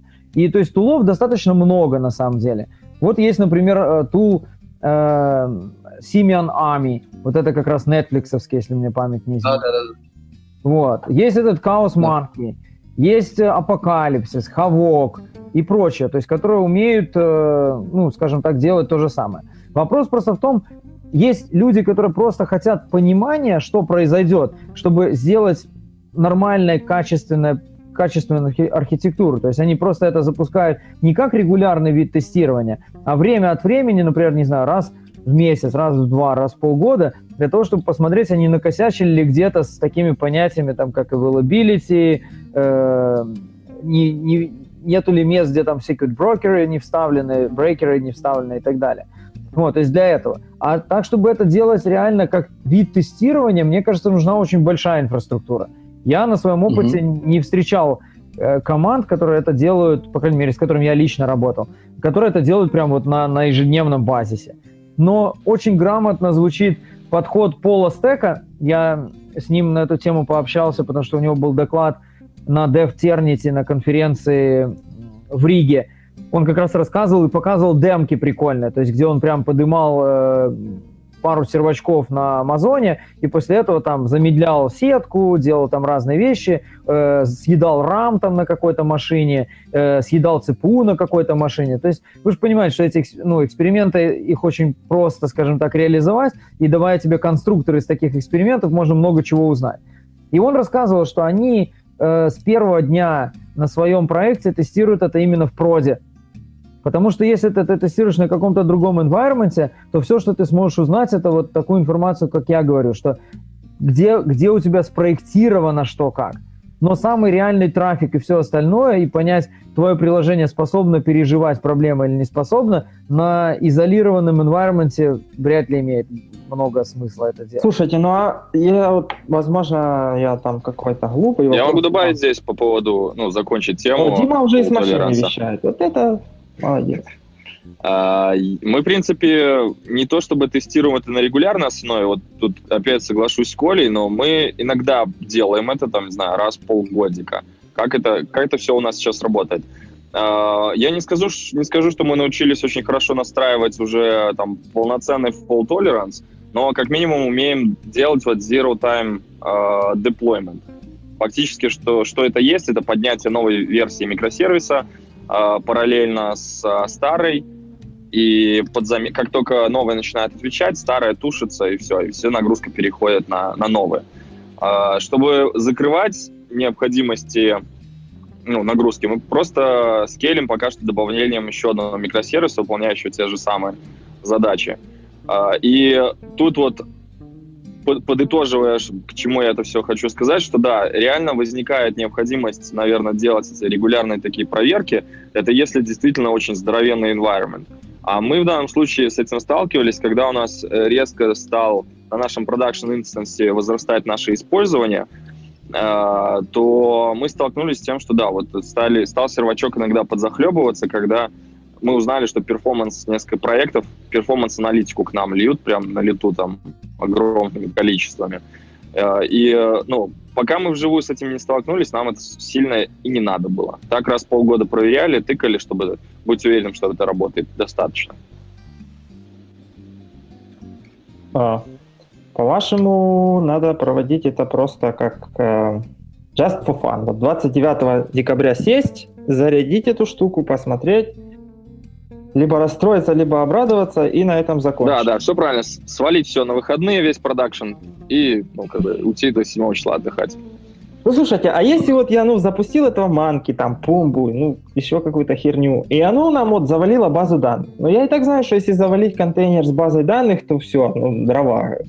Или там, если Redis повалить, то ну, все умрет. Какой смысл в этом всем? Ну, нет, так здесь смысл в том, чтобы проверять э, те микросервисы, которые, во-первых, у тебя находятся в скейле, то есть это не один uh-huh. сервис. А, и как раз-таки именно проверка для того, чтобы быть уверенным, что твоя инфраструктура подхватит работу второго сервиса, и, э, допустим, тот же самый сервис, оставшись наедине, не захлебнется, и если это у вас предусмотрено, то система, например, подымет еще один такой же микросервис на отдельной виртуалке и там добавит его в общий, э, ну, в общий скоп сервиса, чтобы они обрабатывали.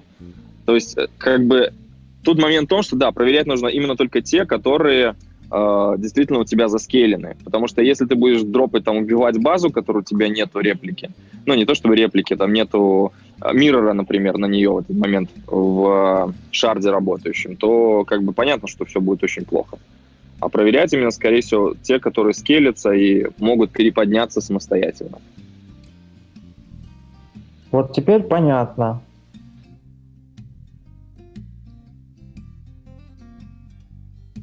Так, что, мы уже трем тут почти час. И у нас 38 слушателей. То есть людям, в принципе, не скучно. Ну, так, еще тут у Саши был вопрос про процессную часть этого всего барахла. Да, да. Должны ли QA принимать участие в проектировании, слэш и или имплементации теста на уровне интеграционных компонентов? Как извлечь наибольшую пользу от такого привлечения тестировщиков? И тут, мне кажется, надо всех отправить на доклад Коли, тестировщик плюс разработчик равно качество. Правильно, Коля? Который выпилен или не который выпилен? А, есть, который не выпилен, есть, я, я его рассказывал на QA-фесте, поэтому там все в открытом виде. Ну, на самом деле... В смысле, а что, твои доклады выпилили оба? Я же порицаемый... Там какой-то выпилили, какой-то... Я же порицаемый спикер. Ужасно. Короче, ладно, вернемся к этим, к вопросу. Э, в докладе там много всего интересного. Э, я, я другую штуку хотел сказать, что здесь вариант использовать, скажем так, э, силу тестировщиков без разработчиков становится вообще очень мало реалистичным. Ну, то есть, в отличие, когда там было UI-тестирование, да, там еще как-то можно было говорить, ой, ну смотрите, это же конечный пользовательский интерфейс, можно прийти, покликать, потыкать, и это может любой сделать. И в итоге там все кликали, тыкали, кучу времени тратили, потому что приложение было нетестируемым, и беда-беда. Вот, то сейчас получается, что тут уже программирование, и все даже инструменты, которые вот э, делают вид, что они могут там рекорд and play там что-то записать, они все равно говорят, о, ты должен разбираться, что такое HTTP, ты должен разбираться, какие там есть статусы, ты должен разбираться, что такое JSON, какие правила там и прочее. То есть чуть-чуть ниже технически опустилось.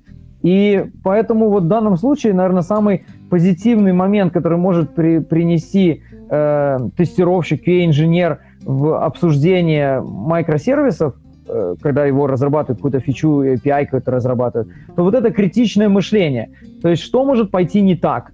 какие у нас есть exceptional кейсы, что если нам передадут тут какую-нибудь чушь, что если, не знаю, там вот эти два параметра будут противоречивыми и прочее, прочее. Потому что я сейчас разрабатываю одно приложение, где только процентов 10, наверное, может 15 времени я трачу на success сценарий. Все остальное время это exceptional кейсы. Потому что в современном мире, когда ты разрабатываешь HTTP-шный э, бэкэнд, который HTTP API выставляет, то у тебя сценариев, где что-то может пойти не так, просто колоссальное количество. Тебе могут прийти нетримнутые данные, например, и ты эти данные погонишь там куда-то, да. Тебе могут прийти какие-то данные неконсистентные. Тебе могут прийти э, данные слишком здоровые, слишком маленькие и так далее и тому подобное. Кучу валидаций. Причем, если раньше валидация это была там одного-двух полей, то теперь это целых больших объектов, которые у тебя получаются, например, при постах. И гигантское количество вот этого вот exceptional работы, которая должна делаться, и количество тестов, их достаточно много именно на exceptional case. Поэтому я бы сказал так, что вот именно вот этот э, критический view, что может пойти не так, это то, чего не хватает очень многим разработчикам, и они мыслят позитивно. Ну, а что, дернули, вот мы 200 вернули, и вот вам Джейсон, нате, пожалуйста. И все, окей, погнали в прод. Я, конечно, утрирую, но вот, ну, вот это, мне кажется, самый главный вопрос. Да, ну то есть по сути, по сути, э, у нас, э, ну самое главное, что приносит тестировщик, это вот критическое мышление, но можно организовать двумя способами эту работу. Если тестировщик просто присоединяется, например, к этапу, например, планирования, обсуждения фичи, и высказывает, кроме позитивных кейсов, делает, например, список, чего еще может пойти не так, это все обсудили, сделали список, и потом разработчик, например, э, заимплементировал эти негативные кейсы, там, подумал о них и сделал какие-то вот э, набор проверок. Или тестировщик сам приходит, анализирует, что может пройти не так, раз, э, э, общается с командой, и после этого идет и разработчик пишет э, свою порцию тестов, а тестировщик добавляет свою порцию тестов, э, каких-то exceptional. Эм, то есть тут, это я очень, так понимаю... Это очень сильно зависит от технического уровня тех специалистов, да. которые вовлечены. То есть здесь должен быть баланс. То есть вы должны закончить со всеми тестами, которые есть у вас согласно вашей тестовой стратегии. Не просто со всеми тестами, которые только можно придумать, потому что это не имеет никакого смысла. Вот, а с теми, которые учитывают контекст вашего приложения, бизнеса, в котором крутится ваше приложение, скорости, с которой вам надо сейчас разрабатывать, надежности, которую хочется получить понятие качества, понятие, насколько оно аффектит ваш конечный бизнес и так далее. Вот отсюда формируется ваше понимание, каких тестов, сколько и как и где должны быть. А вопрос, кто их будет писать, вы балансируете между собой. Просто вы можете очень четко контролировать, что они должны появиться с помощью вашего definition of done. И получается, вы декларируете, что они должны появиться. А как они появятся? Напишет ли их только тестировщик, если он очень быстро их умеет писать? Напишет ли их разработчик с тестировщиком? Это уже зависит от конкретной команды. Тут нет уникального, универсального совета.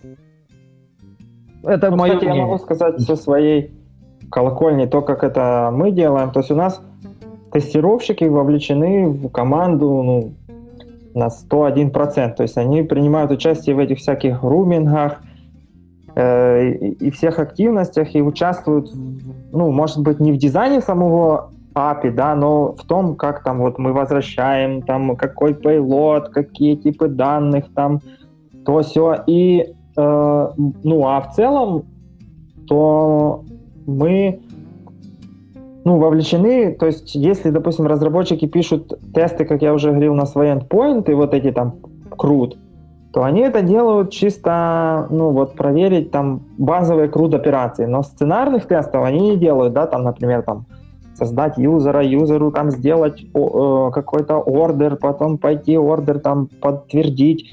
То есть такого они, естественно, не делают. Это делаем мы. Но таких тестов раз мало, ну, два, они вот, ну, и тестировщики четко понимают архитектуру, то есть какой микросервис с чем общается, э, ну, то есть все умеют там пользоваться этими постманами, э, потом этими перехватчиками, фи фидлерами и, и всем вот этим. То есть, как по мне, то в современном мире очень сложно оставаться таким вот, как Коля сказал, узкоспециализированным. Я это чувствую по ну, при процессе найма людей. То есть приходят люди на собеседование, они, ну, мало кто может ответить вообще, как REST работает, да. Иногда я спрашиваю, вот, А вы можете в базу данных сходить, и люди даже не знают, что под их REST API на текущем проекте вообще где-то там есть база данных, неважно, ну, вообще хоть где-то.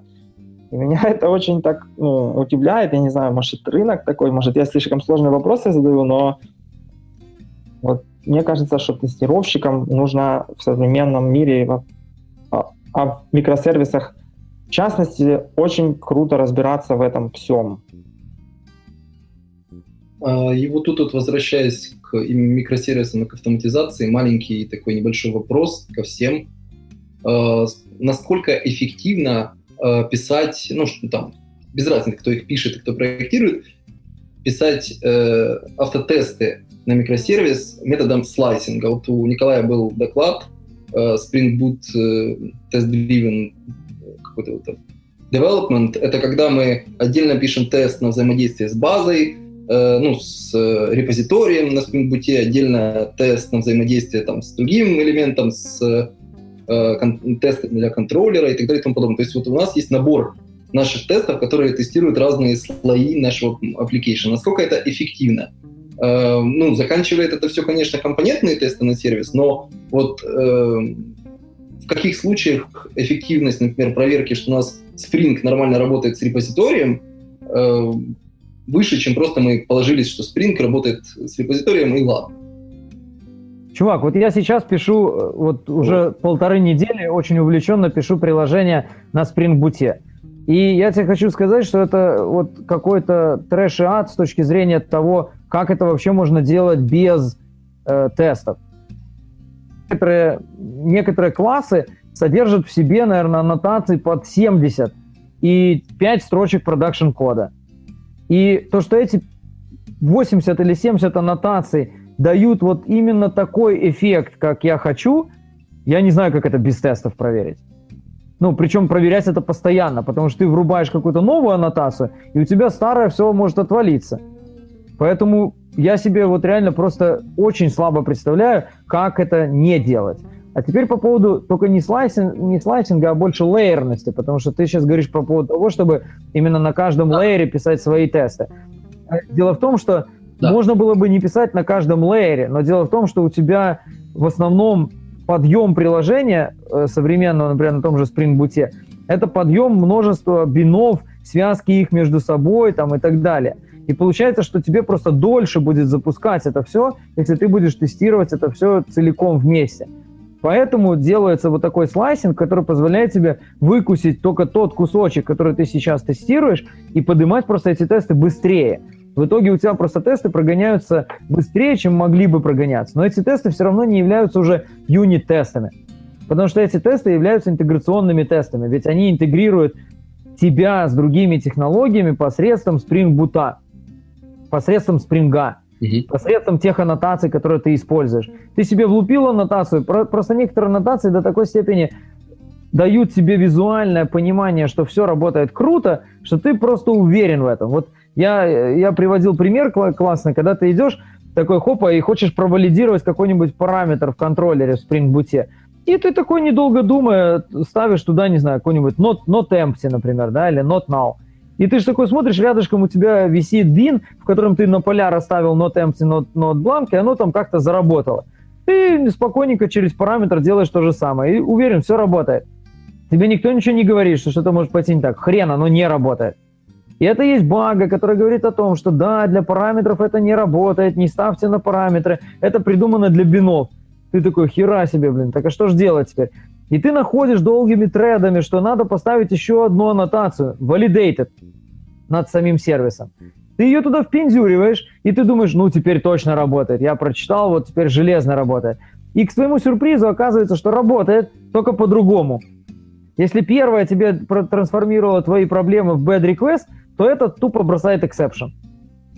И ты такой, блин, и понять это невозможно, если ты не написал тест. Я не знаю, как, как это еще можно понять. Визуально все выглядит офигенно просто. А когда ты спускаешься на уровень ниже, то же самое на уровень там работы с репозиториями. Да, это мега круто, что у тебя Spring Data, который ты метод как-то назвал, параметры передал, и ты думаешь, ну все круто, наверное, данные вытащатся, и те, которые мне надо. Поставил стрим, оно стрим вернуло, поставил optional, оно optional вернуло. Наверное, все заработает. Но вот пока ты это не начал проверять, и желательно проверять это на, на маленьких изолированных примерах, то у тебя вообще никаких гарантий нет. Вот просто вообще никаких. Мало того, что это вообще заведется, то есть ты можешь поднимать приложение, оно не заводится. Поэтому Слушайте, мне кажется, но... что вот эта лейерность дает очень много всего полезного. Вот сейчас этот э, речь подтверждает мысль одного чувака, не будем его называть, что аннотация это зло.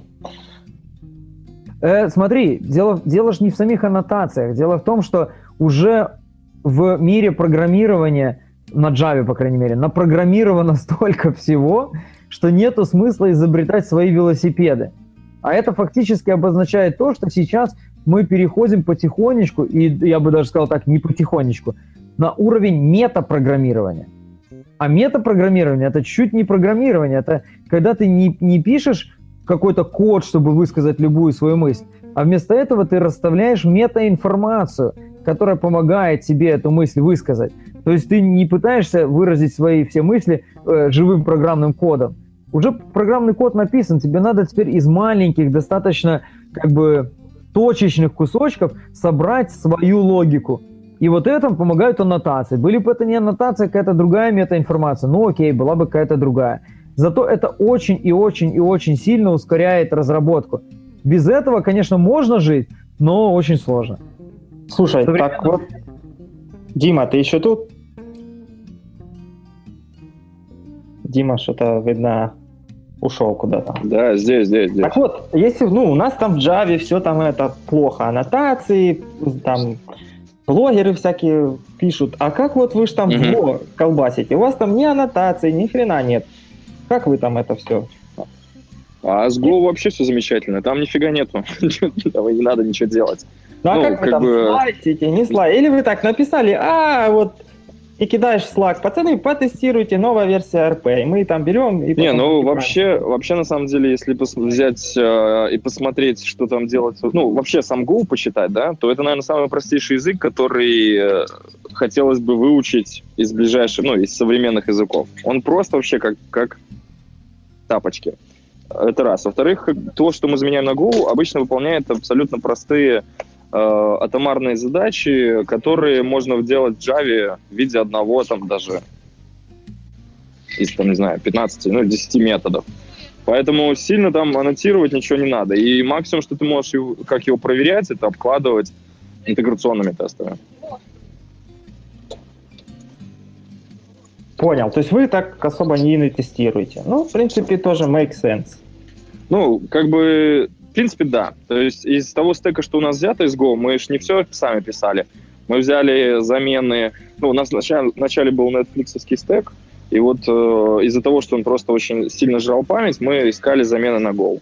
После того, как их нашли, мы взяли часть из них готовые, которые доступны на рынке, а тот функционал, который нам был нужен, мы дописали. То есть это не такое большое количество, и он не настолько сложен, что там реально что-то в нем слайсить, наворачивать, э, абстрагировать и так далее.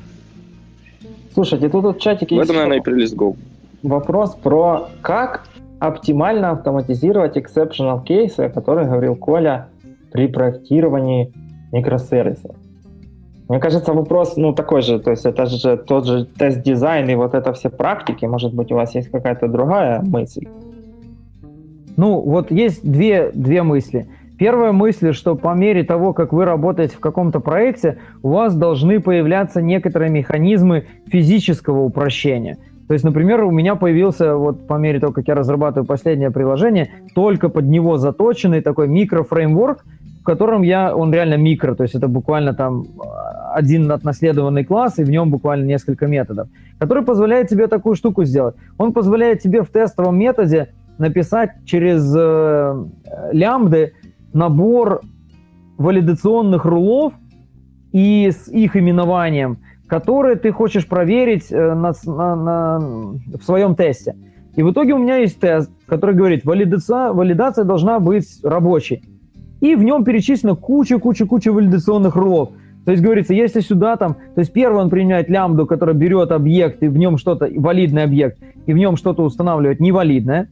У каждого рула есть имя. И последнее – это тот чек, который делается. Тоже лямбды. То есть типа предиката.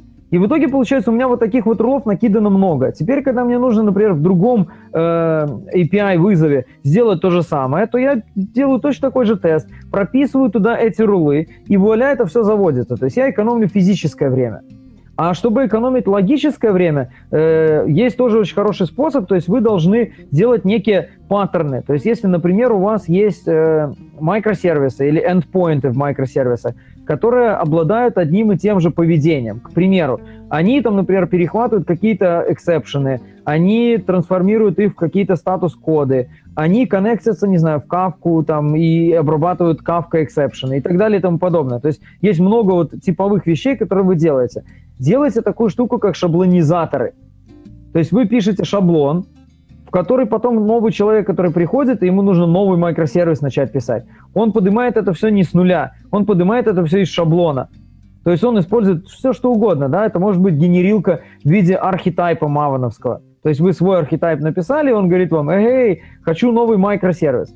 Вы можете использовать еще в дополнение к тому, что есть э, в Spring Boot, вы можете поверх еще своими тегами проставлять, от чего вы хотите дегенерить Spring Boot Application из э, классов и, таким, и, и из каких-то конфигураций, и добавлять это туда. То есть в итоге, получается, вы проставляете галочки, так, да, я хочу тут с Kafka интегрироваться, так как мы интегрируемся, я хочу тут валидировать э, какие-то эксепшены, которые у нас стандартные, я хочу вот это, вот это, вот это. И это у вас паттерном просто генерится. Таким образом, вы вот эту логическую часть не пропустите. То есть то, что вы уже один раз наработали, э, через темплейты будет доступно вам следующий. То есть ты хочешь сказать, что здесь оно автоматом и тесты тебе нагенерит, которые будут... Может, может нагенерить и тесты, если, опять же, вы это просто шаблонизируете. То есть если вы видите, что у вас тесты идентичные, например, вот как я про валидацию описал, мои же тесты на валидацию что делают? Они берут какой-то валидный объект, неважно какой, почему я говорю микрофреймворк, да, они в него подставляют что-то с помощью э, консюмера. То есть берут и в него что-то впихивают, например, в какое-то поле. После этого этот объект JSON отправляют на endpoint и ожидают что? Ожидают bad request. То есть это какой-то вот такой маленький микрофреймворк. Теперь в итоге такие же тесты можно сгенерить автоматически для чего угодно. Вопрос только в том, чтобы где-то должны храниться валидационные рулы. Выбирайте любой способ хранения валидационных рулов. Хотите, пусть это будет, не знаю, какой-нибудь DSL-чик. Хотите, пусть это будет файлик. Хотите, будет что угодно. И в итоге вы знаете, что у вас в пайплайне сказано, что для каждого эндпоинта, который мы пишем, нужно сгенерировать файл, написать ручками, точнее, файлик, который прописывает валидационные рулы. А из этого файлика мы уже сгенерим тесты, которые эти валидационные рулы будут проверять. Почему нет? Ну, кстати, вот Дима мне подпихивал когда-то, у них для РП тоже есть такой э, репозиторий, в котором можно быстро стартануть новый, э, э, ну как, новый микросервис, если ты хочешь что-то написать. Ну, я ленивая жопа, этим не пользовался, но вот они такое сделали. Да, у нас лежит такой, ты просто можешь фактически... Ну, Тут там вот... скелетончик, в который напихиваешь функционал. Саша пишет, что ему нужно убежать, поэтому, Саша, тебе слово, можешь попрощаться, сказать все, что ты думаешь. Да. Понравилось тебе с нами сидеть, не понравилось? Всем Давай. большое спасибо, отличная беседа, и я думаю, это не последний раз, когда мы собираемся и трем на разные разные темы. Она очень полезная, потому что мы огромное количество вещей затронули. Я думаю, даже если это просматривать потом на видео, то, по крайней мере, тузы и подходы можно будет почерпнуть очень много. Всем огромное спасибо. Все, давай. Хорошо, спасибо тебе за интересные вопросы. Да. Пока. Спасибо, спасибо пока. Давай. Пока-пока. Так. Э... Давай, у нас еще 10 минут есть, а то все, что больше двух часов, это уже неприлично много. Не, не, да, ну, в целом, в принципе, все, что я так планировал, мы за все поперли, потому э, я не знаю, о чем еще можно поговорить. Я знаю, что вот последнее, то, что я смотрел видос... Давай за, за DevOps и Test Automation. А, Контейнеры. Смотрел DevOps. про видос Atlassian, где они вот рассказывали про Swagger и вот этот свой пакт, то они пилят э, свой кастомный, называется Swagger Mock Validator. То есть э, можно прям пойти в их э, GitHub и там найти эту туловину, которая будет на основе Swagger и пакта генерировать вот пакт, ну вот этот контракт и Swagger API и проверять, что вот одно другому соответствует. Но они сами говорят, что пока что эта штука очень так типа э, в бете, но если кто-то очень рискованный или кому-то интересно попробовать, можете пойти найти, называется Swagger Mock Validator от Atlassian. Э, вот так. И тут вот у меня лично есть такой последний вопрос еще. А если, допустим, вот у нас есть REST API, так, уже там, ну, микросервисы, и к нему есть UI, то как вот проверять, что UI соответствует API, ну, то есть, что оно не разломалось? Тоже какой-то пакт крутить или крутить какие-то другие штуки? Потому что вот в Польше, когда я был на конференции, там чувак из Atlassian рассказывал, что они именно пактом это проверяют. Но, может быть, у вас есть какой-то другой опыт. А что ты имеешь в виду не разломалось на UI? Ну, то есть вот э, React аппликуха, она же ходит, наш REST тоже по ну, контрактам, она делает там get, post. И если бэкэнд поменялся, а фронтенд еще не допилили, вот как бы появляется большая проблема. Э, то ну, вот хотелось... Да, она появится. Бы да, так вот хотелось бы такую штуку проверять не селениумовскими тестами, ну вот у нас сейчас это так, Selenium запускается, все развалилось, мы говорим, ой, пацаны, развалилось. А может быть как-то более по-умному. Есть у вас какие-нибудь идеи? Ну, по-умному это, наверное, только юнит-тесты на UI делать. Какие-то там вот эти всякие протракторы и прочее. Не, ну звучит как пакт подход. Здесь довольно разумный, но, походу, у нас никто это не пробовал. Коля, ты знаешь что-нибудь про такое?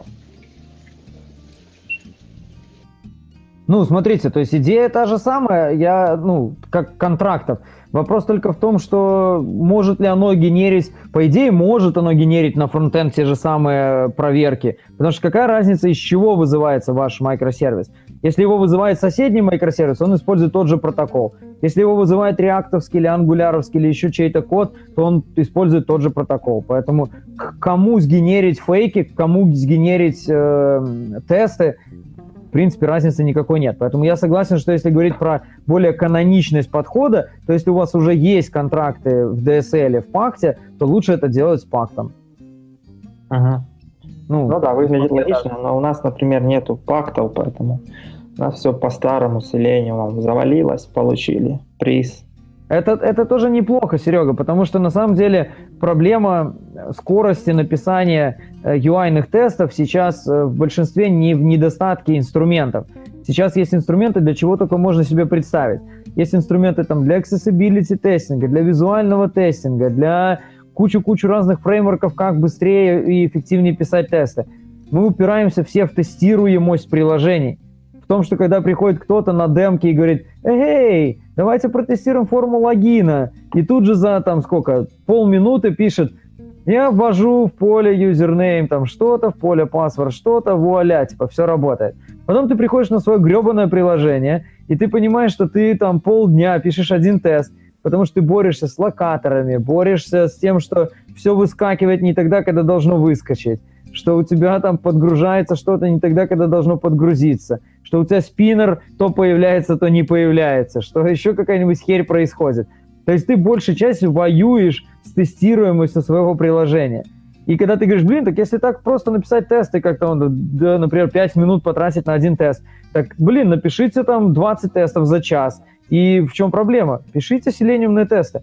Масштабировать их можно легко хардвером. И теперь есть контейнеры, поэтому еще проще стало. Есть Selenoid, на котором можно поднять до хрена браузеров в докере. Вопрос упирается в testability, как по мне. Ну да, ну я просто не о том. Просто, как по мне, то контракт, ну, проверить логику работы приложеньки, да, но контракт это, ну, не про Selenium. Вот я, ну, нужно попробовать. Я Контракт однозначно не про Selenium, да. именно контракт сам. Но просто ты Selenium тестами проверяешь через конечный UI, опять же, чтобы да. не развалил. Да.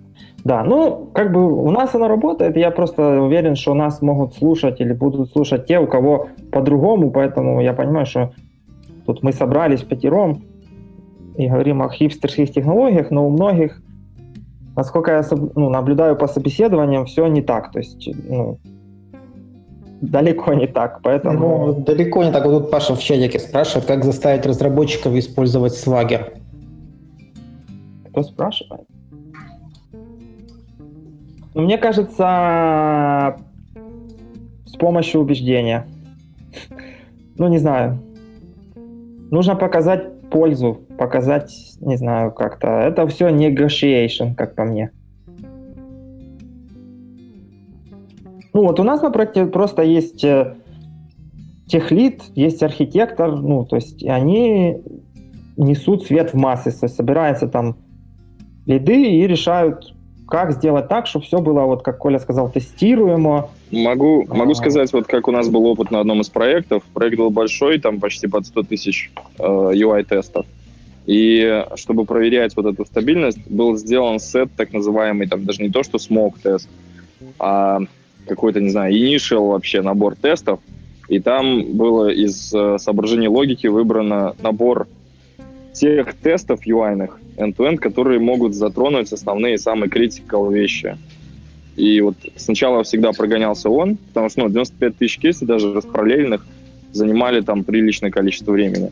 И банально, чтобы сэкономить время на перезапуске, рано ли их фиксали, а потом запускали все остальное. Ну, так как бы не было никаких пактов, ничего, но вопрос решался вот так вот. Ну, 100 тысяч автотестов это как бы наркомания какая-то, как по мне. Но, в принципе, ну, имеет... Так и было. Да, имеет, имеет право на жизнь. Так, ну, что у нас? У нас уже почти два часа. Я думаю, что для первого раза не затягивать, никто не уснул, тем более праздник. А, будем завязывать, да? На этом все. Да. Да. В общем, я, ну и у нас уже и вопросов особо не осталось, и в э, Ютубе никто ничего не спрашивает. А, давайте прощаться. А, с нами был сегодня Дмитрий, уже теперь из светлого супермаркета в Минске, я так понимаю. Да-да-да, именно отсюда. Скажи людям что-нибудь на прощание, на Новый год. А, всех с наступающим, всем continuous тестинг, как говорил Коля. Всем репорт-портал. Ждем в Минске вас 17 февраля, ребята, на конференции Dulex. DevOps, автоматизация, все, все дела. Коля будет, Сергей будет, все ребята будут, так что приезжайте. Все, будем, будем. Коля, скажи что-нибудь людям. Из унылого Киева, мокрого. Да, погодка в Киеве не радует, но все равно всех э, с наступающими праздниками. У нас э, в Украине добавился еще один праздник. Наконец-то начали праздновать католическое Рождество. Вот, может, как все остальные страны, придем к тому, что только его праздновать и будем, хотя я лично сомневаюсь.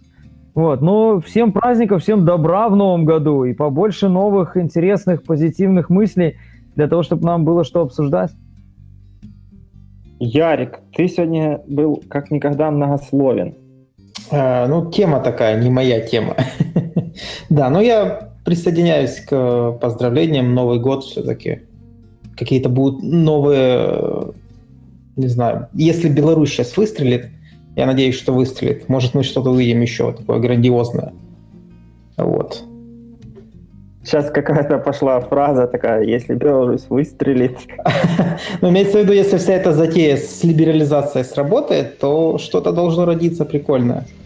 Возможно, ага, вторая да, долина, но... У нас, тут, у нас тут также, ну, как бы, с одной стороны, это очень хорошо Забанили чувака. Там, там КГБ работает, все нормально. Ладно, в общем. В общем, ну, тут в чатике люди спрашивают, какая следующая тема, когда она будет. Ну, я вам могу сказать от себя, что мы... Я долго о таком думал сделать такую встречу, сделать их на постоянной основе, потому что достаточно уныло сидеть вот так самостоятельно в своем болоте и никуда не смотреть вокруг. Ну, получилось. Я надеюсь, что продолжим, но это опять-таки будет возможно, если будет много активных людей, которые будут задавать вопросы, задавать темы, на которые можно потереть, потому что собираться и тереть о чем-то своем, ну, не всегда особо оно полезно и, интересно. А, у нас сегодня было там около 40 человек практически на протяжении всех двух часов, это учитывая, что сегодня рабочий день в большинстве стран, поэтому я думаю, что в целом нас посмотрит и послушает гораздо больше людей. Спасибо вам, что согласились прийти, э, послушать два часа, просидеть в будний либо в выходной день. А, всех от себя поздравляю с праздниками, с наступающими.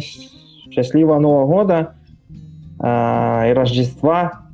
Увидимся в новом году уже на конференциях, вот на Selenium Camp, на том же Deluxe, скорее всего, на QA Fest. Поэтому, как говорят, keep in touch. Увидимся в новом году.